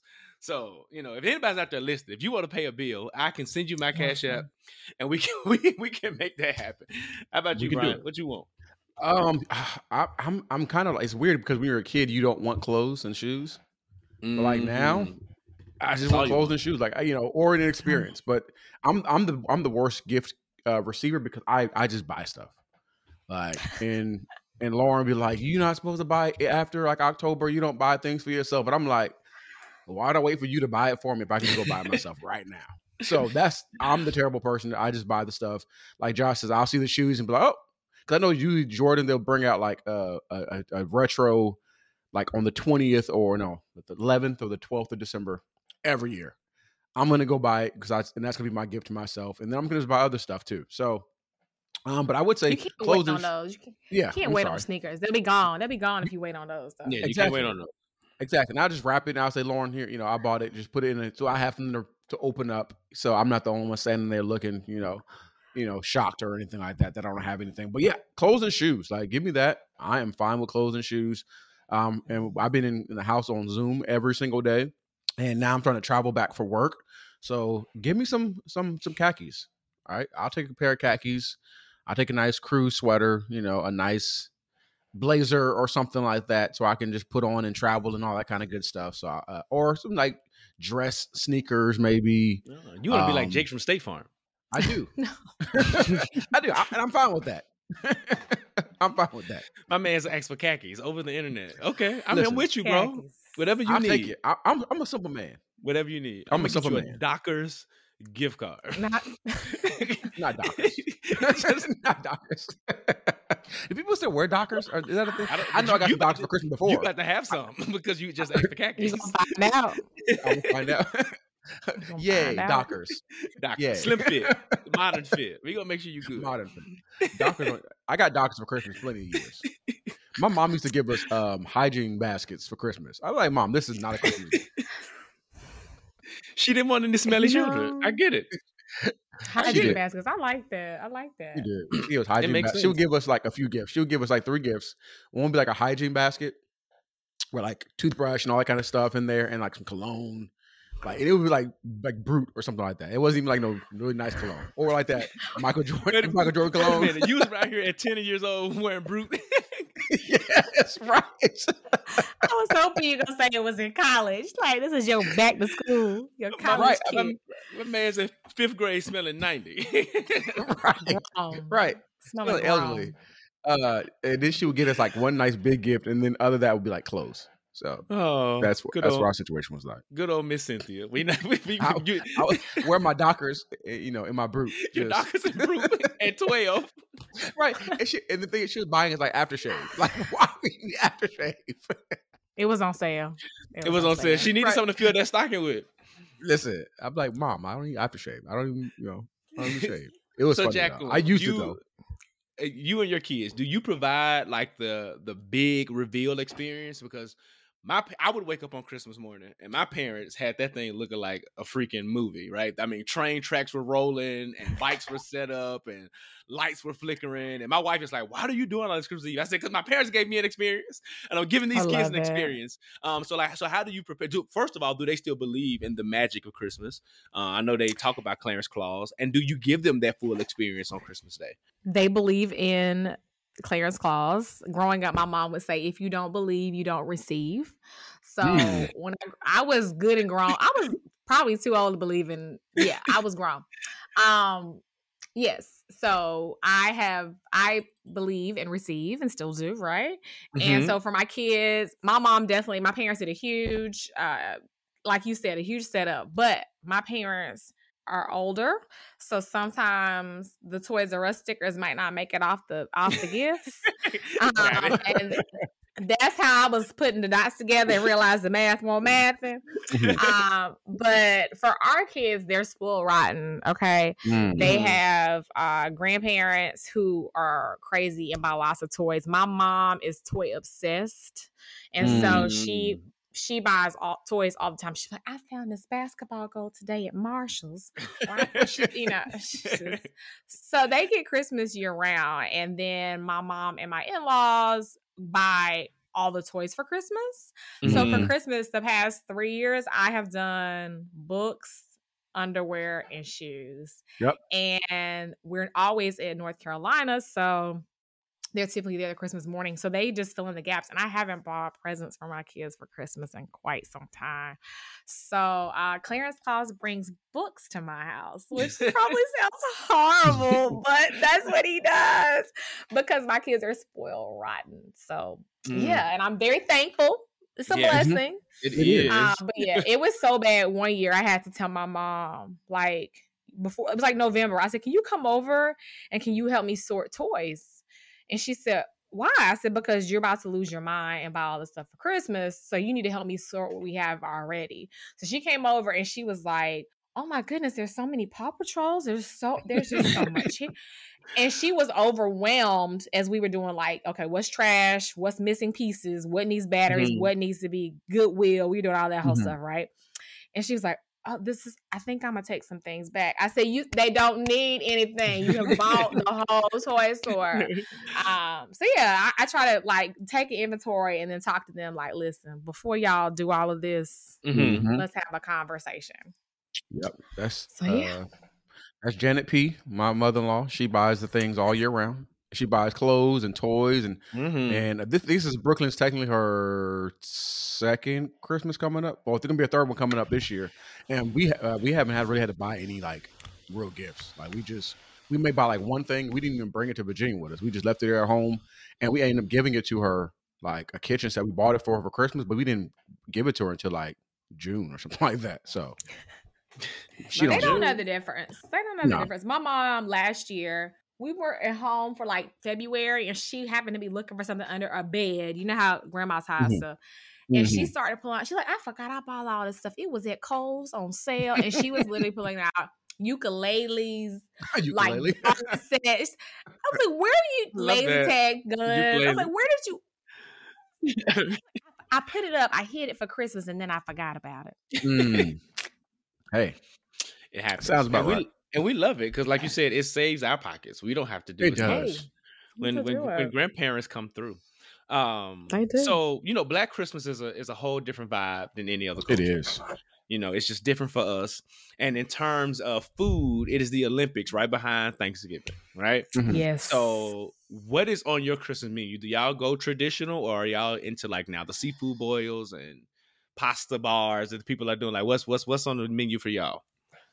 So we used to be super traditional, and then my my mom does all the cooking for her side of the family. And as, as my grandma got older, so we used to do like you know the turkey, the ham, the dressing, collards, candy yam, sweet potato, you know, potato salad, all of that, right? All the mixing. fixings. mhm. And then my uncles were like, "Can we switch it up?" So now we do fried seafood and like Mhm. we call it shrimp spaghetti.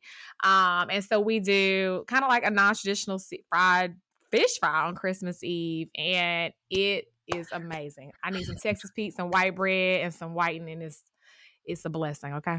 That speaks to me. wrong with a fish fry. A fish That's- fry I is, is good love all year round. Fish fries. So good. Nothing better than a piece of hot fish. So yeah, we go non-traditional, and I love it. I think right out the grease too. When you got to get a when you do that when you bite into it. I'm gonna eat though. I'm gonna eat it. I'm gonna eat. Mouth. Burn That, that, all that's the the skin hanging Top off of the my top of your mouth mouth. is hanging, is hanging and messed up. I got third degree burns in my whole mouth, but I'm full. But that fish was good. I got It so was. good. Fish was good. So good. Um, I, I think I feel like I was going. Were you gonna say something, Josh? No. yeah, we could Uh, we, thinking- we can. We can actually um head to wrap up and do our our culture, what we call culture code. Um, do. but this was actually going to call. Oh, you know what? Before we get into the game, I do have one one more question in two parts. Mm. One, Jacquelyn, what constitutes a bad gift for you? something that you just would not want. And Mhm. then two, if you could ask for just one thing from Clarence Claus, what would it be? A bad gift is a regift, and you know a regift when you get it. Mm-hmm. Like Mhm. you open up, like where did this lace dolly old lady shirt come? Thank you so much. Like to me, that's the worst gift when you get something. Like you are diehard, I don't know, Falcons fans, and somebody gives you like a Panthers clock, and you're like, "Where did this mm-hmm. come for you? Did you win this at a raffle at work? Like those are the worst ones for me. Like ultimate I'm like, come on. It looks like a, a bag that's been reused four Christmases in a row. Those are the worst gifts. Um, and the second part of your question was if I could have one thing from Clarence Claus, One thing. I keep joking with my husband. I would like a personal family chef. Okay, I'm tired of cooking. Okay, this wifing and entrepreneurship and mama Mhm. thing, it's hard. I would love a personal chef. That's what I, I would just like. Even they don't have to come to my house cooking. If I could just get some meal prep from somebody who can really cook, and I could just heat Ooh. it up, and I have to cook like two or three nights a week. That is somebody in, in this listener. could- If somebody knows, just let me bless me, okay? That's what I want for, for Clarence Claus, okay? Somebody else cook. Bet. All right. That's that's you I- know I th- think- those are awesome gifts because I do most of the cooking in my house too. Um, oh, your wife is blessed and highly favored in the Lord. Hallelujah. tell tell her again. Gas me up one more time so she can hear. She is blessed. Your wife is blessed, okay? She is blessed in the city and the field when she comes and when she goes, okay? Come on, Asher, do you hear this? Asher, do you hear this? Listen, I'm out here cooking for you. no, but no, that's serious though, because like with our boys in soccer and basketball and us both having full time jobs, it's just it's a task. Like y'all eat, it's Taco Tuesday every day. Cause I don't feel like Listen. I don't feel like doing anything, anything else. Bryan, do you have anything um, more before we jump into our, our game and wrap it up? No, I, I- I think we. Um, yeah, I'm ready to get into the game. I think we're gonna have a fun time with the game. All right. So, so we usually do culture code, but we're going to actually play this thing called this or that real quick. Um, so I'm going to give you two options and you can only pick one. Um, so here we go. So these are Christmas these are Christmas movies. Almost Christmas or this Christmas. This Christmas. Really? You asked me mine. I did. I'm not going to judge you. You know, I'm not gonna judge you, but I'm gonna judge you. Don't That's okay. judge me. Mo'Nique Don't was judge me. masterful in Almost Christmas. She was JB Smoove was, was amazing in there. It was a it was a thing. who put You're right. Mo'Nique Mo'Nique was really good. She was she was messy as just messy as messy. Uh, but I already said my pick. Okay, you did. You did. This, Yeah, this we- is a good. Okay. Sweet potato pie or pumpkin pie? That's not even a question. It is sweet potato pie. There's some black all people like pumpkin pie. I, you know, I've met some black the blacks who like pumpkin pie. I'm drinking. I don't know why. I'm drinking a pumpkin spice latte as we speak. So that, Okay. Oh, all right, girl. All right, white This girl. Sweet potato. this is my this is this is my winter white girl drink, and I am not You, ashamed. you know that Starbucks has sweet potato. I think they have a star- sweet potato drink. Yeah, I am not Mm. ashamed. Okay, you judge you if you want to. This is my white girl drink, and I love it. All right, Enjoy. Silent Night by the Temptations or All I Want for Christmas by Mariah Carey. Now we already had this conversation. It's Silent Night. It's It's, Silent the Night? Temptations. It's the- okay? It's the Temptations. Okay. Yes. I'm with it. Okay, eggnog, unspiked, or apple cider. Apple cider. Okay, I'm with it. And then, oh, okay, a couple more. Apple cider spiked. Okay. oh, Ooh, all right. so here's the thing: spiked with we we do we doing clear, we doing brown. Brown. A little bourbon. Okay, Mm, okay, my kind okay. of girl. All right. Excellent choices. Excellent choices here. Holidays Okay. are better when you're tipsy. It is. Are It is they? much better. Listen, we gotta get Much better. It's just When nice and warm. When you're elevated, Right. you feel closer to God. That's how that works. While you're celebrating, we can we can connect it to the to the word, and we we have this tree sitting in the corner, and he was hung up on a tree For for our our sins. Hang-ups. Oh, Lord. We went from bourbon to Jesus. I'm not messing with you.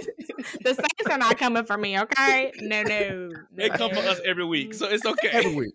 And It's we we switch from And from we all tell kind them of we still love God over We here. on still the love Jigsaw. him. We still We love God. He's not done with us yet. He's done. not. not. He's not. Uh, okay, so online shopping or in-store shopping? Online. Really? You sound like Yep. Bryan. I'm an online person. Yeah. You don't know, why. pre-COVID, it's just people are so much nicer during the holidays. You know, it's just the, it's the, you know, I don't like the crowds. I like to. I'll I'll get it online and and you know pick or I, I prefer online. With two kids, I just I can't go in the store. mm. I choose not to do it. Well, I don't take my kids. One time we went to the outlets and my kids were acting up, and I told my wife we were an hour from my house. I said, "Everyone in the car, y'all are going home." Because you're not gonna, you're not about to ruin my Christmas experience. It's not happening. Mm-mm, this mm-mm. is mine. no. I what you're doing. All right, two more, and we're going. We'll wrap it up. All right, um, angel topper or a star topper on your tree. A black angel, a hallelujah black angel, the, and to Yes. pair with your Clarence, your Greentop Gifts paper. Yes. Mm-hmm. Okay. And then lastly, your Greentop Gifts wrapping paper or your Greentop Gifts Clarence Claus gift bag. I'm gonna use the wrapping paper because I love to wrap gifts. I know there is an audience that does the gift bag, but for me, it's gonna be the wrapping paper. For sure. I've leaned into the gift bags lately. You know, you put some Mm. tissue in that thing and you are Mm. done. Or you get those those Done. boxes. If you don't when you don't feel like wrap or you ran out the wrapping paper, you get that box with that with that pre-printed top on it, Bryan. And you take Mm. that joker down. Mm-hmm. gift. And you're I- done. gift. You're I- done. I wrap my gifts.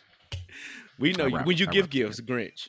But it's okay. I, give great gifts, brother. I give great gifts. You He are just a great doesn't- gift he's not, he just doesn't live in the Christmas music. He just doesn't listen to the Christmas He music. We're doesn't not listen to going to hold Christmas him against him. Thank Mhm. you. Thank you. I appreciate you for that. It's, it's we, we have to thank Brooklyn. Brooklyn has brought him into Brooklyn a much of Christmas has spirit. changed my heart. She has. Oh, I love it. She warmed your heart like uh was it what's the little girl on the Grinch? Sandy The Lou. little white girl. Oh, she's your own little personal Sandy Lou. She just warmed your heart. I go all out for Christmas now because of her. All out. Kids will So do that she to can- you. Yeah, she can have whatever she wants. And uh, I love her about that. Um, so that's pretty much anything else before we wrap it up, Josh. no, I'm good, brother. This was great. All right. Uh, last question is what's new? What's next for Greentop Gifts? Uh, we're about to launch our family pajamas are coming up in a little bit. Uh, so Family the holidays, and then uh, baby shower is coming up. We're excited about that. All right. All right. and we've got some new birthday product that we're about to roll out and um, that's probably the newest thing we're really excited about it you can keep up with us on our social and our newsletter is um, we'll give you all the latest news of what we're doing what we're launching and giveaways you can sign up for that on our website I'm excited. I'm excited about the Christmas pajamas. Y'all can cheat all year long and then have these Christmas pajamas and And look like put a him good on family. social media. Look like a good family. a good family. because Jesus was born so that we could be forgiven. So that's Right. what that's what it's about. i was not expecting you to go there and i love it okay listen we got something for everybody get Yes, that for everybody. Right. For everybody. hmm we do thank you very much for uh, sticking around and hanging out with us in the living room. Um, do you have a few more minutes we can go over to talk about black man, black woman self care? sure All right, wonderful. Let's do All do right. it.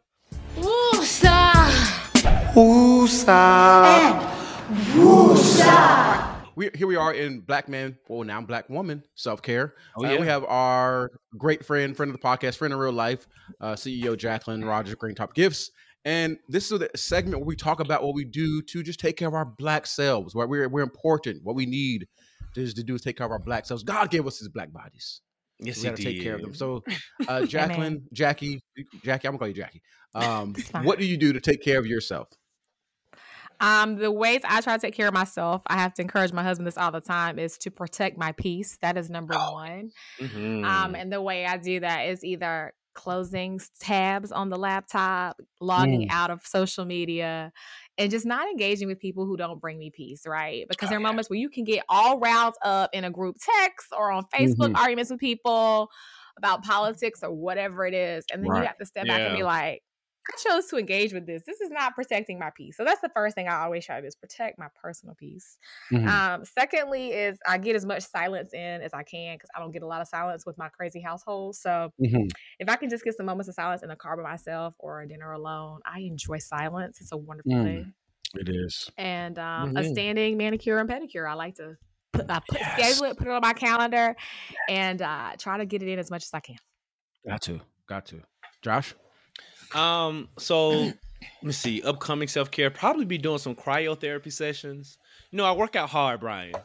Mhm. And these 32 year old bones ain't like they was in my 20s. So, you know, I get, Mhm. things are starting to creak and crack these days.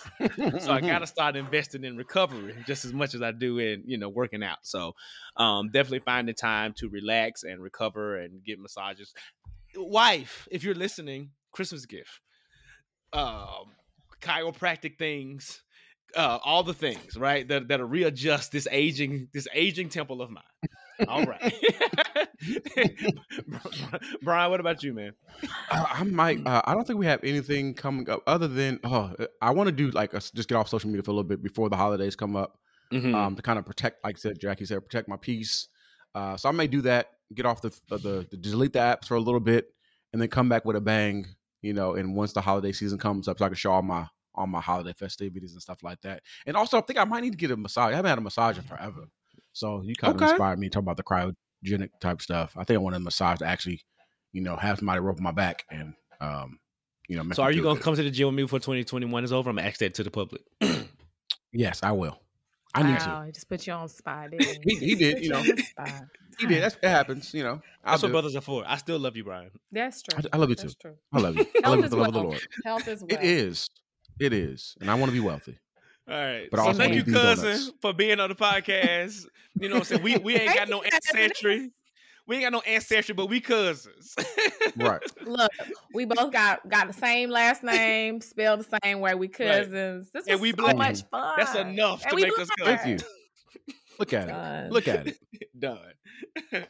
All right, so that wraps up this segment, Bryan. Let's go and um, see what Rodney Jenkins brought to us in the PO box and answer this listener's letter. You ready? Looking forward to it. Let's do it. Let's do it. Whoa, yes, wait a minute, Mr. Postman. Wait, hey, hey, hey, Mr. Postman. Mr. Postman. All right, good people. We are back at the PO box, and our um, postman Rodney Jenkins has delivered another letter. And you too can be a part of this segment by writing in to ask the jigsaw. That is ask the jigsaw at gmail.com, and we will possibly read your letter out loud. We will give you a pseudonym because we respect who you are and your privacy, and we're going to give you the best non-professional Yep. advice that you can get on Cicely Tyson's internet. Bryan, who do we Yes. have, and what do they want? Um, we do have a person who wrote us a letter. Uh, pronouns, we do respect pronouns here. Some pronouns Mhm. that we have been given or we will give. Uh, it's he, him. So we need a good All right. name. Yes, let's go with um, Sylvester Cartwright. All right. okay. Mhm. Um, so Sly. you just felt that inside. You just felt that inside. I Okay. did right there from my shundo. Mhm. All right. Uh, from the bowels of the Holy Ghost. Um, Whew, that's another whole shot. Whew, interpretation. Um, hey fellas. Early this year, my wife found out I am bi. All right.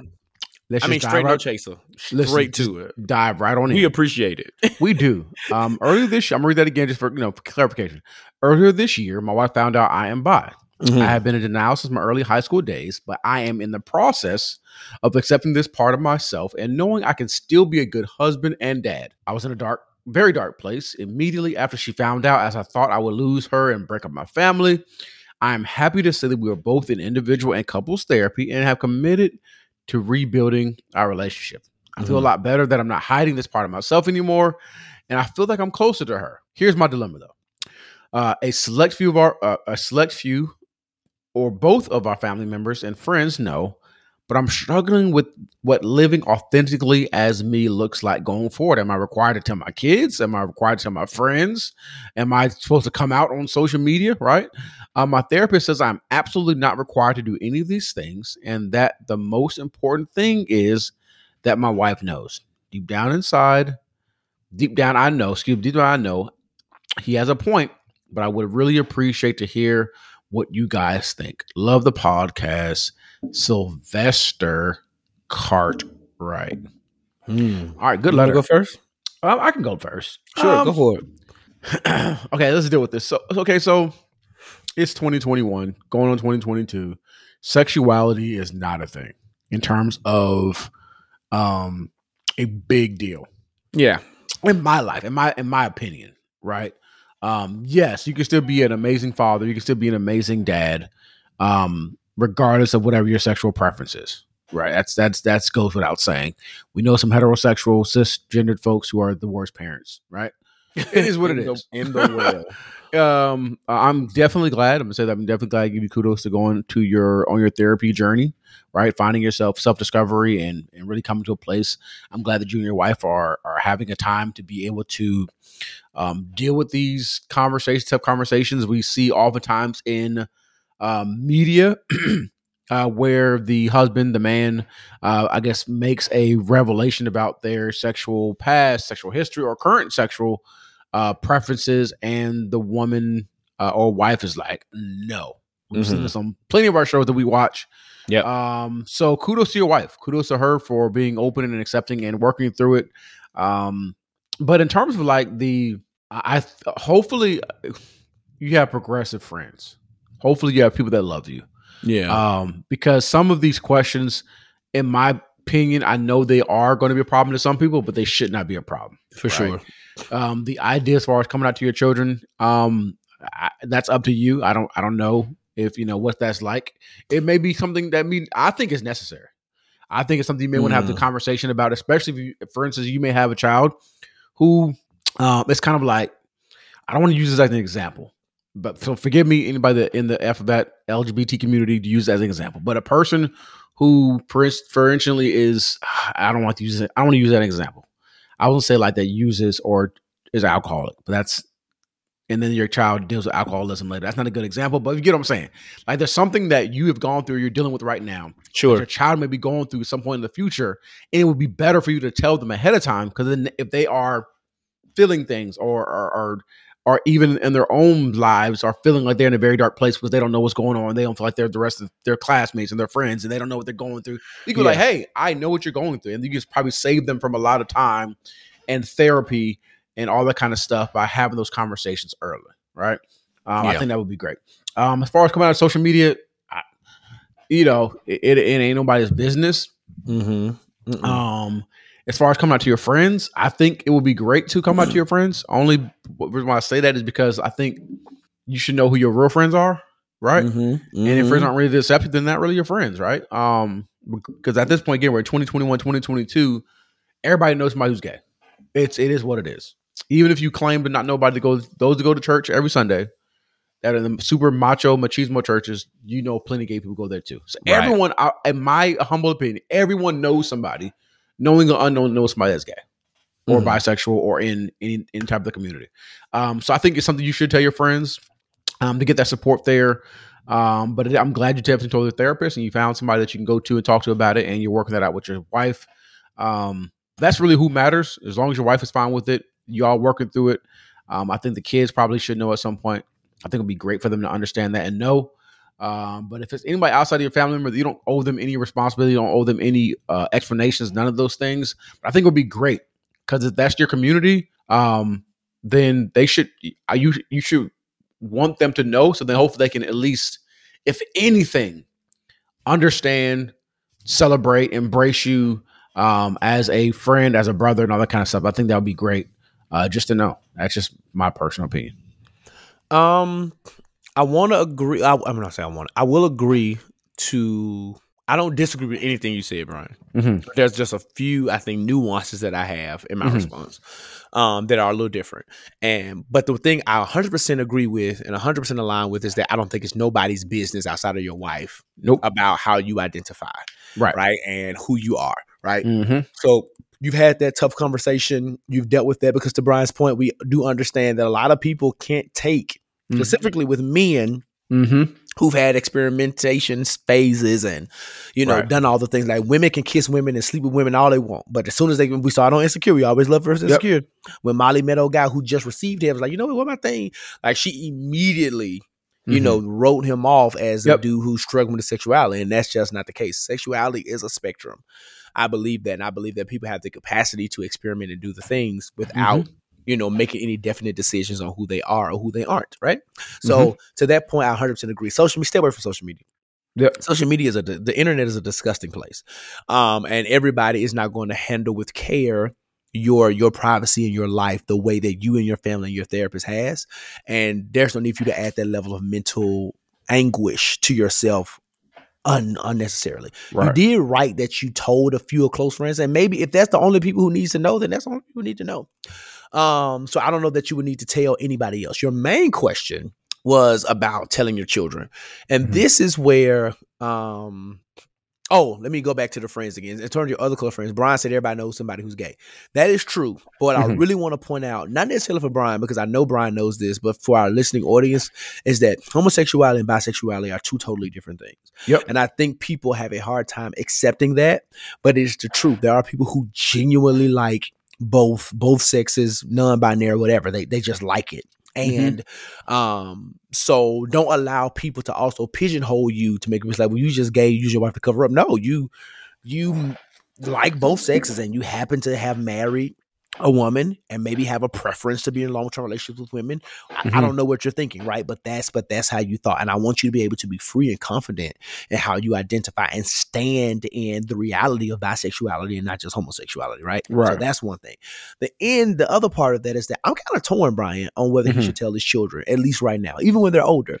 And the reason why is because I don't think he should hide it, but I Mhm. do think that again, I don't I don't know the benefit that it would Mhm. have to telling his children.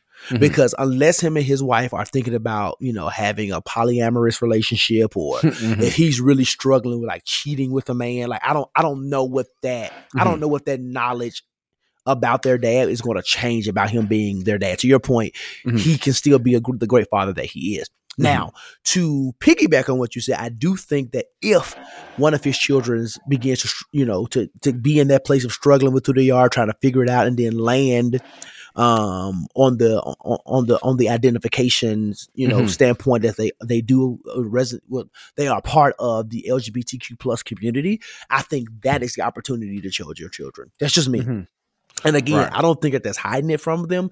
I just don't know what that like. That's just like me right now telling my kids about all the things that I did in my True. college past. True. I don't know what that does for them. Now, if my son starts to exhibit certain behaviors from my past, then we Mhm. just have a conversation. But I don't know what I, I don't know what telling some of the details of my marriage to my children does for them without that. them being, you know what I'm saying, without them needing that kind of reference. So Mhm. um, but again, I want you to be able to do what gives you peace. So if you feel Right. like telling them and giving that information up front, Mhm. um, then you know maybe they're okay. And there are a lot of children out here who have same sex parents who live in all different types of Mhm. households, um, and they're and they are thriving children. They're living their life. They're doing their thing. So. I don't know that it will hurt anything, but before you do that, I do think that's another level of conversation with your wife, right?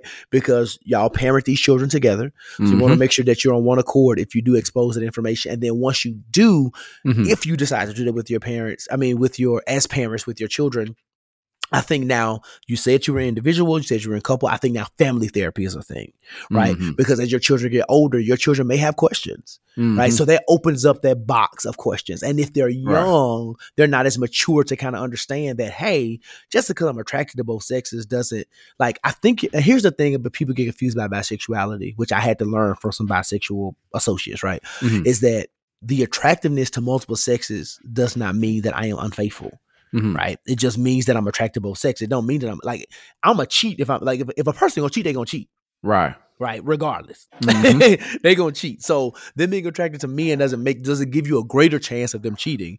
Right. That speaks to the character of a Mhm. person. But what we can't deny is that there are people who think like that, right? Mhm. So I think that again, you just have to. I think talking. I think you're doing all the right things. Talking it out, doing therapy, having the conversation with your wife, going through individual counseling, going through couples counseling, and if you decide to um, do this with your children, adding a layer of family counseling that will help you navigate this conversation. Um, I applaud you for being brave and and, and and having and doing this. I applaud you for living in your truth, brother, and um, I also applaud you for. Uh, you know, for for navigating this with with into what I think is the is is is is is a mature and very Mhm. honest, um, and very honest space. And I actually we want to thank you for trusting us, Right. um, for even he, wanting to hear our opinion on it. So Exactly. um, that's what I have. So best of luck to you, man. You can write back in, and let us know how it went if you decide to tell your children or how things Mhm. are going now with your wife. right. Um, I'm, we're praying that all things are well. So yes. um, yeah, Bryan, you got anything else you want to add, bro? No, I think that was great. I think that was great. Uh, thank you again for your uh, your letter. And yeah, for um, sure. it was a great letter. I think groundbreaking. Um, Mm-hmm. I think this conversation to be had in terms of not just I hate when people say just the black community, but in communities in general. I think these conversations need to be had, um, and we can learn from one another how things Absolutely. are. Inclusivity is a thing, and we have to Mm-hmm. embrace it in all, on all levels. Yep. Um. So anyway, with that being said, understood and accepted, Bryan, ready to have a greater conversation? Because I got some things I need to say. Let's do it. Let's go. let me talk. Let me talk. All right, we're here at a greater conversation where we get some things off of our chest because things just happen that we got to kind of deal and discuss. Um, tonight, I don't have anything. I'm pretty sure that I can find something, but I don't have anything readily available that I can think of right now that's really just grinding my gears. But uh, Josh, do you have anything that you feel like you got to get off your chest? I absolutely do. Mm-hmm. I absolutely do. Um, so we said earlier that we understood that Young Dolph died, and there's been a lot of conversations about black on black crime and about Mhm. Memphis being this like really terrible city and black people, you know, all this crabs in the barrel mentality. And I'm going to be very honest. I I don't talk negatively, Bryan, about Memphis a lot, and it's not because I'm Mhm. hiding it, but I choose to focus on the positive. There are some Mhm. really great things happening in our city in terms of development, in terms of resources, in terms of programming. But there's also some really um, unflattering truths Mm-hmm. that are really that are really like um kind of sad so to speak about you know my hometown one of them being the crime rates it has been one of them you know major crime area you know areas in, in the United States Mm-hmm. um, in terms of like education. You know, our school systems aren't aren't aren't necessarily the best. Um, so you know, it it, it it has its fair share of issues, and I'm not going to deny that. I'm going I'm going to stand in that truth. But again, it also has some really wonderful things going on, and I choose to focus on that. But that is not me ignoring right the very realities that certain communities face every single day. And I Mhm. think one of those realities came to a surface today and it became on a big stage with the with the tragic murder of young Dolph. Now, with all that being said, now we're having it's resurfacing these conversations on black on black crime. Let me just say that black on black crime does not exist. Right. Yeah, black people kill black people, but so do Mhm. white people killing white Mhm. people. And Asian Mhm. people kill Asian people. Hispanic people kill Hispanic people. Uh, me and Brown had a conversation before the podcast starts, and one thing that he pointed out, which is very true, is that crime is a, is a proximity issue, not a race Mhm. issue per se. Right. So most crimes that happen, these are stats. You can look it up yourself. Most crimes that happen happens within um like your proximity, within a certain radius of where you stay, where you live, where those people are. It is very rare that criminals are traveling, you know, 50 miles to go steal a television. Right. It's just not happening. No, now, there are, are there some cases where there are affluent neighborhoods that are targeted from people outside those communities for sure. But but if you think about how a lot of those affluent communities are, once they see somebody who don't live there lurking around and doing the things, Mm-hmm. You know what I'm saying? That crime is most likely to be stopped before it happens. Um, but just think about even if we just think about TV, a lot of the white collar crime stuff, that stuff happens from the inside. Yep. There's not a lot of people from the outside doing that. And the same thing can be said about our communities. But Mhm. we have to think about specifically in our black communities, why are these things happening? And I know Right. that we have to take some kind of we have to take personal responsibility of what happened. Killing another person is a moral dilemma. Right. We don't know why it happened. Um, we can make all kind of speculations about what was going on and what young Dolph may or may not have been involved in. But we're not here to we're Right. not here to speculate. Not at all. Well, we so we do have to. So I do stand on the hill that says there is a moral dilemma that killing is wrong, and the Mhm. person who did this should bear the consequences of their actions. Right, the full consequences of their actions. Uh, outside of, the, I just don't believe in the death penalty. That's another Mhm. conversation. But the full consequences of their actions, right? Mhm. But I do think we have to acknowledge some very real things. One, black on black crime is not a thing. I said that already, right? This was just crime. Crime is just crime. crime is And crime. it happened to have been a black person murdering another black person. So let's start there. The second thing is that what we have to realize is that the neighborhood in which young Dolph was murdered in, we're not again not going to argue or speculate why he was there. He was there to get some cookies, right? So we're not going to argue or speculate should he have been there because he's so rich? Why did he send his people? You know, Mhm. the man clearly felt comfortable for I understand he patronized the spot often, right? Right. Um, but what I will say is that that neighborhood has been ridiculously divested from, right? It is at Mhm. the heart of South Memphis, right on the edge of Orange Mound. And anybody who knows that area knows that it's not one of the best neighborhoods. Are there pockets of neighborhoods that are a little bit safer than others? But if you go in any quote unquote hood, you're gonna find one area that's been very well kept. And you can definitely turn the corner and be fearing for your life. Um, so being raised in Church of God in Christ, Bryan, you know that a lot of Oh yeah. we we're in the hood a lot. because a lot Oh, of yeah. churches are in the hood. In the hood. So I didn't I didn't grow up in the hood, but I spent a lot of time in the hood just because just be if, if for no other reason because of church. And my mom grew up in public housing and projects. So like Mhm. I, I have stories, I understand. My mama taught me a lot of things. When you go in these spaces, Josh, don't you act like you know you you you a visitor, act like you know where you at. Like so like I understood the assignment, right? So Mhm. I understand. So while I'm like not hood, I'm hood adjacent. Um, why does all this matter? What I also understand is that divestment from communities is a real thing. I Right. lived in an area of Memphis, especially at the time that I lived in. If you're familiar with Atlanta, it's similar to like a Camp Creek, kind of upper class, lower upper class, upper middle class, middle class black people. And Mhm. even today, uh, one of the greatest concentrations of black wealth is in the Whitehaven area.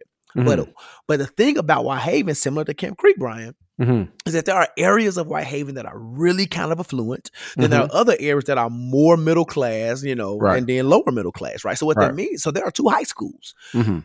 Whitehaven High School and then Hillcrest High School, the high school that I went to. People give Hillcrest a lot of flack. I don't blame Hillcrest. I don't blame the people. I blame the school boards. I blame Mhm. racism, systematic racism, because Whitehaven gets a lot of investment because those Mhm. are our token black students. And Mhm. Hillcrest doesn't get the same level of investment, right? You know, our science labs, our teachers had to finance. Their science labs, they got all they got frogs. I, Mm. I, I didn't dissect my first animal to college. Why? Because we didn't have the resources. Mm. Um, but it's not to say that I didn't get a good education. I got three degrees. I got a very well paying job. I'm pretty successful, right? Mhm. And so I don't know that I'm an anomaly, but what I am saying is that I made it out without I made it out with with despite the fact that we didn't have the resources that we needed, right? My Right, parents right. were not college educated. They pushed education. You know what I'm saying? There's a lot of people who have the same story that I have. Why is Mhm. all of that important about my own personal testimony? Because while I didn't I didn't have a lack of resources or lack of Mhm. access, but I was surrounded by students daily, Bryan, who had Right. those realities. They lived well, I lived in a I lived in a single family home, but there was an apartment complex maybe three miles up the block that was they wasn't public housing, but they were they were low Mhm. income housing to, to Yeah. you know what I'm saying to say the least. And those those kids lived a very different reality from me. We went to the same high school. So I Mhm. was able to empathize. I could see when you divest from communities, when when when children and people do not have a um, they have a lack of exposure, they don't have access to certain resources, they don't have access to certain amenities, right? There are very few options that they have. And if making and, and and even in the hood, if you're from Memphis, you understand that Memphis, quote unquote, stands for making easy money, pimp, pimping hoes in style, right? So when you grow up in an environment where that's your mentality, you Mhm. know what I'm saying? What is easy money? It's drugs. Mhm. It's sex. It is Mhm. all the. It is murder. It is crime. And if that and if that is easier, bro, and we Mhm. watch all these shows. We watch Power. We watch Black Right. Mafia Family. We watch all the, Yep. the whole Power series. Like a lot Mhm. of these characters do these kind of things because it's easy. Yep. I ain't gotta go to school. Big Meech literally said that in Black Mafia Family. That's based on a true story. What am I'm going Mhm. to school for? Right. My my daddy poor. My mom ain't got no job. My mom work Mhm. at Wendy's. What I'm, I don't want to live that life. I can sell these drugs and make this money. I can hustle and make Right. this money. And there are so many people faced with the reality. Why does that make sense? Because whoever, likely whoever murdered young Dolph was a part of a system that abandoned him Mhm. that abandoned or his or her right family that abandoned him or her right he Mhm. did not have access and again it does not absolve this person of responsibilities Right. but when you when you live in a city where crime is rampant when you live in a city that has really never really recovered from the Jim Crow South, right? Mm. When you live in a city that had a stigma, we're going to go history that the yellow fever pandemic affected Memphis so bad. It's, it's like it, people, there was a great flight out of Memphis, right? Back- Mhm. Back back in the 20s. When you live in a city that had a, a negative overcast on it because it is the city that killed MLK, you know, versus Atlanta, the city that birthed him, right? When you when you live in a city that hasn't fully recovered from these things, when you live in a city that had a mayor, um, mayor, um, um, Crump, who was this political machine that controlled the city, that created the ghettos, that did the redlining. It is very rooted in our city. Then you would understand like the divestment in the communities continues to lead to the perpetuation of things that happen today. So while there needs to be um, accountability for the person who committed the murder, we can't continue to have conversations about personal responsibility without addressing the systematic and deep rooted issues that cause these things to happen. Why is this an option? I believe that because of human nature, crime is going to always be ever present with us. I just believe that. Unfortunately, that's going to be a thing. But it doesn't have to be so pervasive, right? That we're seeing people sense like it was a senseless murder. They weren't in no. From what I understand, there was no argument. There was no fight. The man was just the car pulled up, rolled down their window, and shot this dude. Right. So it sounds personal, but again, I'm not here to speculate. What I'm here to say is that all the critics who who who who refuse to look at the bigger picture of what's happening and is using today as a day to like advance your arguments about black on black crime and the poor communities and black folk ain't taking care of each other, shut the hell up because this is not your conversation. This is not your platform. This is the opportunity for us again to again hold this person responsible, but also start really creating policy. Do you understand that Tennessee passed a law that you don't even have to have a permit to carry? As long as you're over 21, you don't even have a permit to openly carry a gun in Tennessee, bro. Wow. You do you do not have it. So that means that the gun laws are already terrible in the United States and in you know in Tennessee specifically. But now, as long as I'm 21, I just go buy a gun and can openly carry, and nobody can say anything to me with this open weapon on my person. Like it's these kind of things that are in place. On top of the fact we have a struggling school system. On top of the fact that they are divesting from our school systems. On top of the fact that there are inequities even within black community. That's why I brought up my high school versus Whitehaven. Bro, those schools are less than 10 miles apart from each other. And the inequities that exist within those high schools are mind-blowing, right? So you create this car- this kind of um, crab in the barrel mentality. You create this dysfunction amongst people. The Willie Lynch story is legit happening, right? In, in black communities and not just light skin versus dark skin, but access versus non-access, resources versus lack of resources, right? And everybody's not able to mentally deal with the anguish that comes with those type of environments everyone doesn't have parents right so so if you live in low income and i'm a rapper because i i, I don't want to go long because this is very this is something that's very um near and dear to my heart i love Definitely. my city um but when you have parents who have to who have multiple children, even one child, but you know, I just bro, I just passed McDonald's that said we're hiring up to eleven to twelve dollars an hour. Wow. So a parent who's forced, right, to be Right. at that type of job, we're not going to job shame. Up you got twelve dollars an hour. You got to take care of a child. Like you don't have time for after school resources. You can't afford for them to play sports. Why? Because you can't afford the uniforms. So Mhm. what is their alternative after school? You see what I'm saying? And again, it's not an excuse, but it is the conditions that reality, yeah. surround. It is the reality, right? And those conditions usually birth out these very unfavorable realities. So all I'm saying is let us mourn the life of young Dolph. Let's celebrate his contributions to society and culture. And let's use this as an opportunity to have real conversations about policies and transformation and the reformation and the breaking down and the rebuilding and the tearing down of systems that no longer serve not just black folk, but society in, in general. Right. And if you are not willing to have those conversations, again, very emphatically, I tell you to shut the hell up Mhm. because you are not adding anything to the conversation. We understand that this is a crime and there was a black person that did it. We understand that there are communities that are not as safe as others. But until we begin to deal with the issues of why all of this is, we'll never see the end of this. And Mm-mm. people, and this is my last point, specifically to you folks who say stuff. He was killed in Memphis. See Memphis, Memphis, Memphis, Memphis, blah, blah, blah, blah. Hmm. Wasn't Nipsey killed in his own city? Oh, there have been so and, and and again it's not an excuse but there have been so many people again crime is about proximity a Right. lot of people who are unfortunately murdered are murdered in their in their communities in their hometown it's, it's not a new phenomenon Right. right. so again don't use this as an example to continue to tear down the city because it does not help you it does not help you who live there right right? And then and if that is, that is the case what are we doing to change this narrative? What are Right. we doing to to to to take the focus and the pressure off right the, the the negative things that are happening? Like how can we create additional programming that makes this different? How?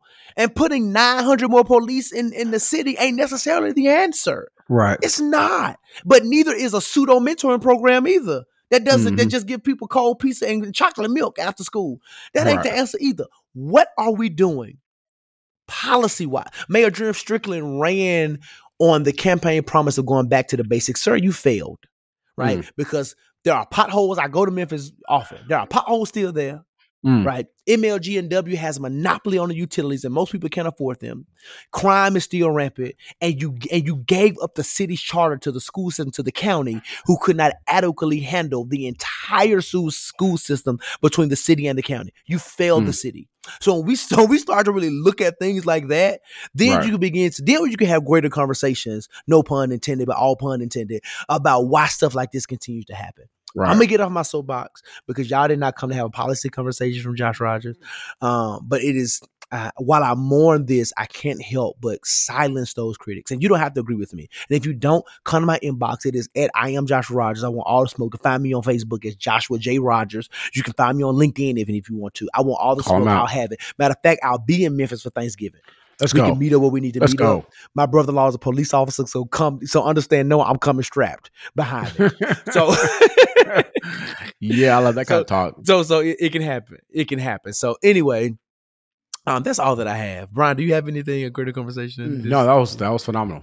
Okay. uh, so yeah. with that being said, understood and accepted, y'all. I'm sorry, but that is that is that is the, the another episode of Jigsaw Podcast.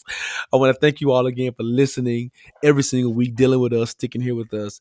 Um, Bryan, you know, tell the people what we got going on. Remind them of Greentop Gifts again, so we can get because because I'm I'm hot. I'm so I'm hot right now. I'm sweating. So irritated. Listen, it's all right. I love that kind of talk. Um, yeah, so please uh, go out there and get your um your holiday decor, your gifts for the holiday season. They have all kind of things at their apparel, uh, decor, accessories, all that kind of great stuff, uh, and of course wrapping paper. Uh, do yourself a favor, go over there, greentopgifts.com, greentopgifts.com. Use the promo Mhm. code Jigsaw20. That's Jigsaw, J I G S A W 20. Uh, use that code to get you a good little discount on us, right? Um, and while you're doing that, make sure you're going out there to every different platform to find us, listen to us, share with your family, friends, your neighbors, your loved ones, all that kind of good stuff. Rate us uh, five stars or nothing at all. Leave us a comment. Let us know how great we are. Let us know who you want to see on the on the podcast, and please continue to support us. Continue to follow us. The Jigsaw Podcast at Instagram. Uh, I am Josh Rogers. I am Bryan Hare. We are here to support you. We are again taking a break. We're going on vacation for the next week. So Mhm. look for us next Thursday. We would not be here, um, but feel free to go back and listen to some old episodes, um, because they'll still bless you. Oh yeah. Uh, and before we head out on vacation, Josh, let the people know what they need to do. So all you can do is what you can while you can in various ways that you can. Please enjoy and be safe during the Thanksgiving holidays. But in all that you're doing, uh, oh, and support all black businesses only if you can during Oh, Black, Friday. Oh yeah, During Black Friday. That may be when we pop up. We may do like a Black Friday Jigsaw Black Friday list or something. yeah. Um, All black, yeah all Black Friday. all black, all black Friday. But in all that you're doing, make sure that you do not get caught with your work undone. I love y'all. Have a good night. See y'all in a couple of weeks. Peace.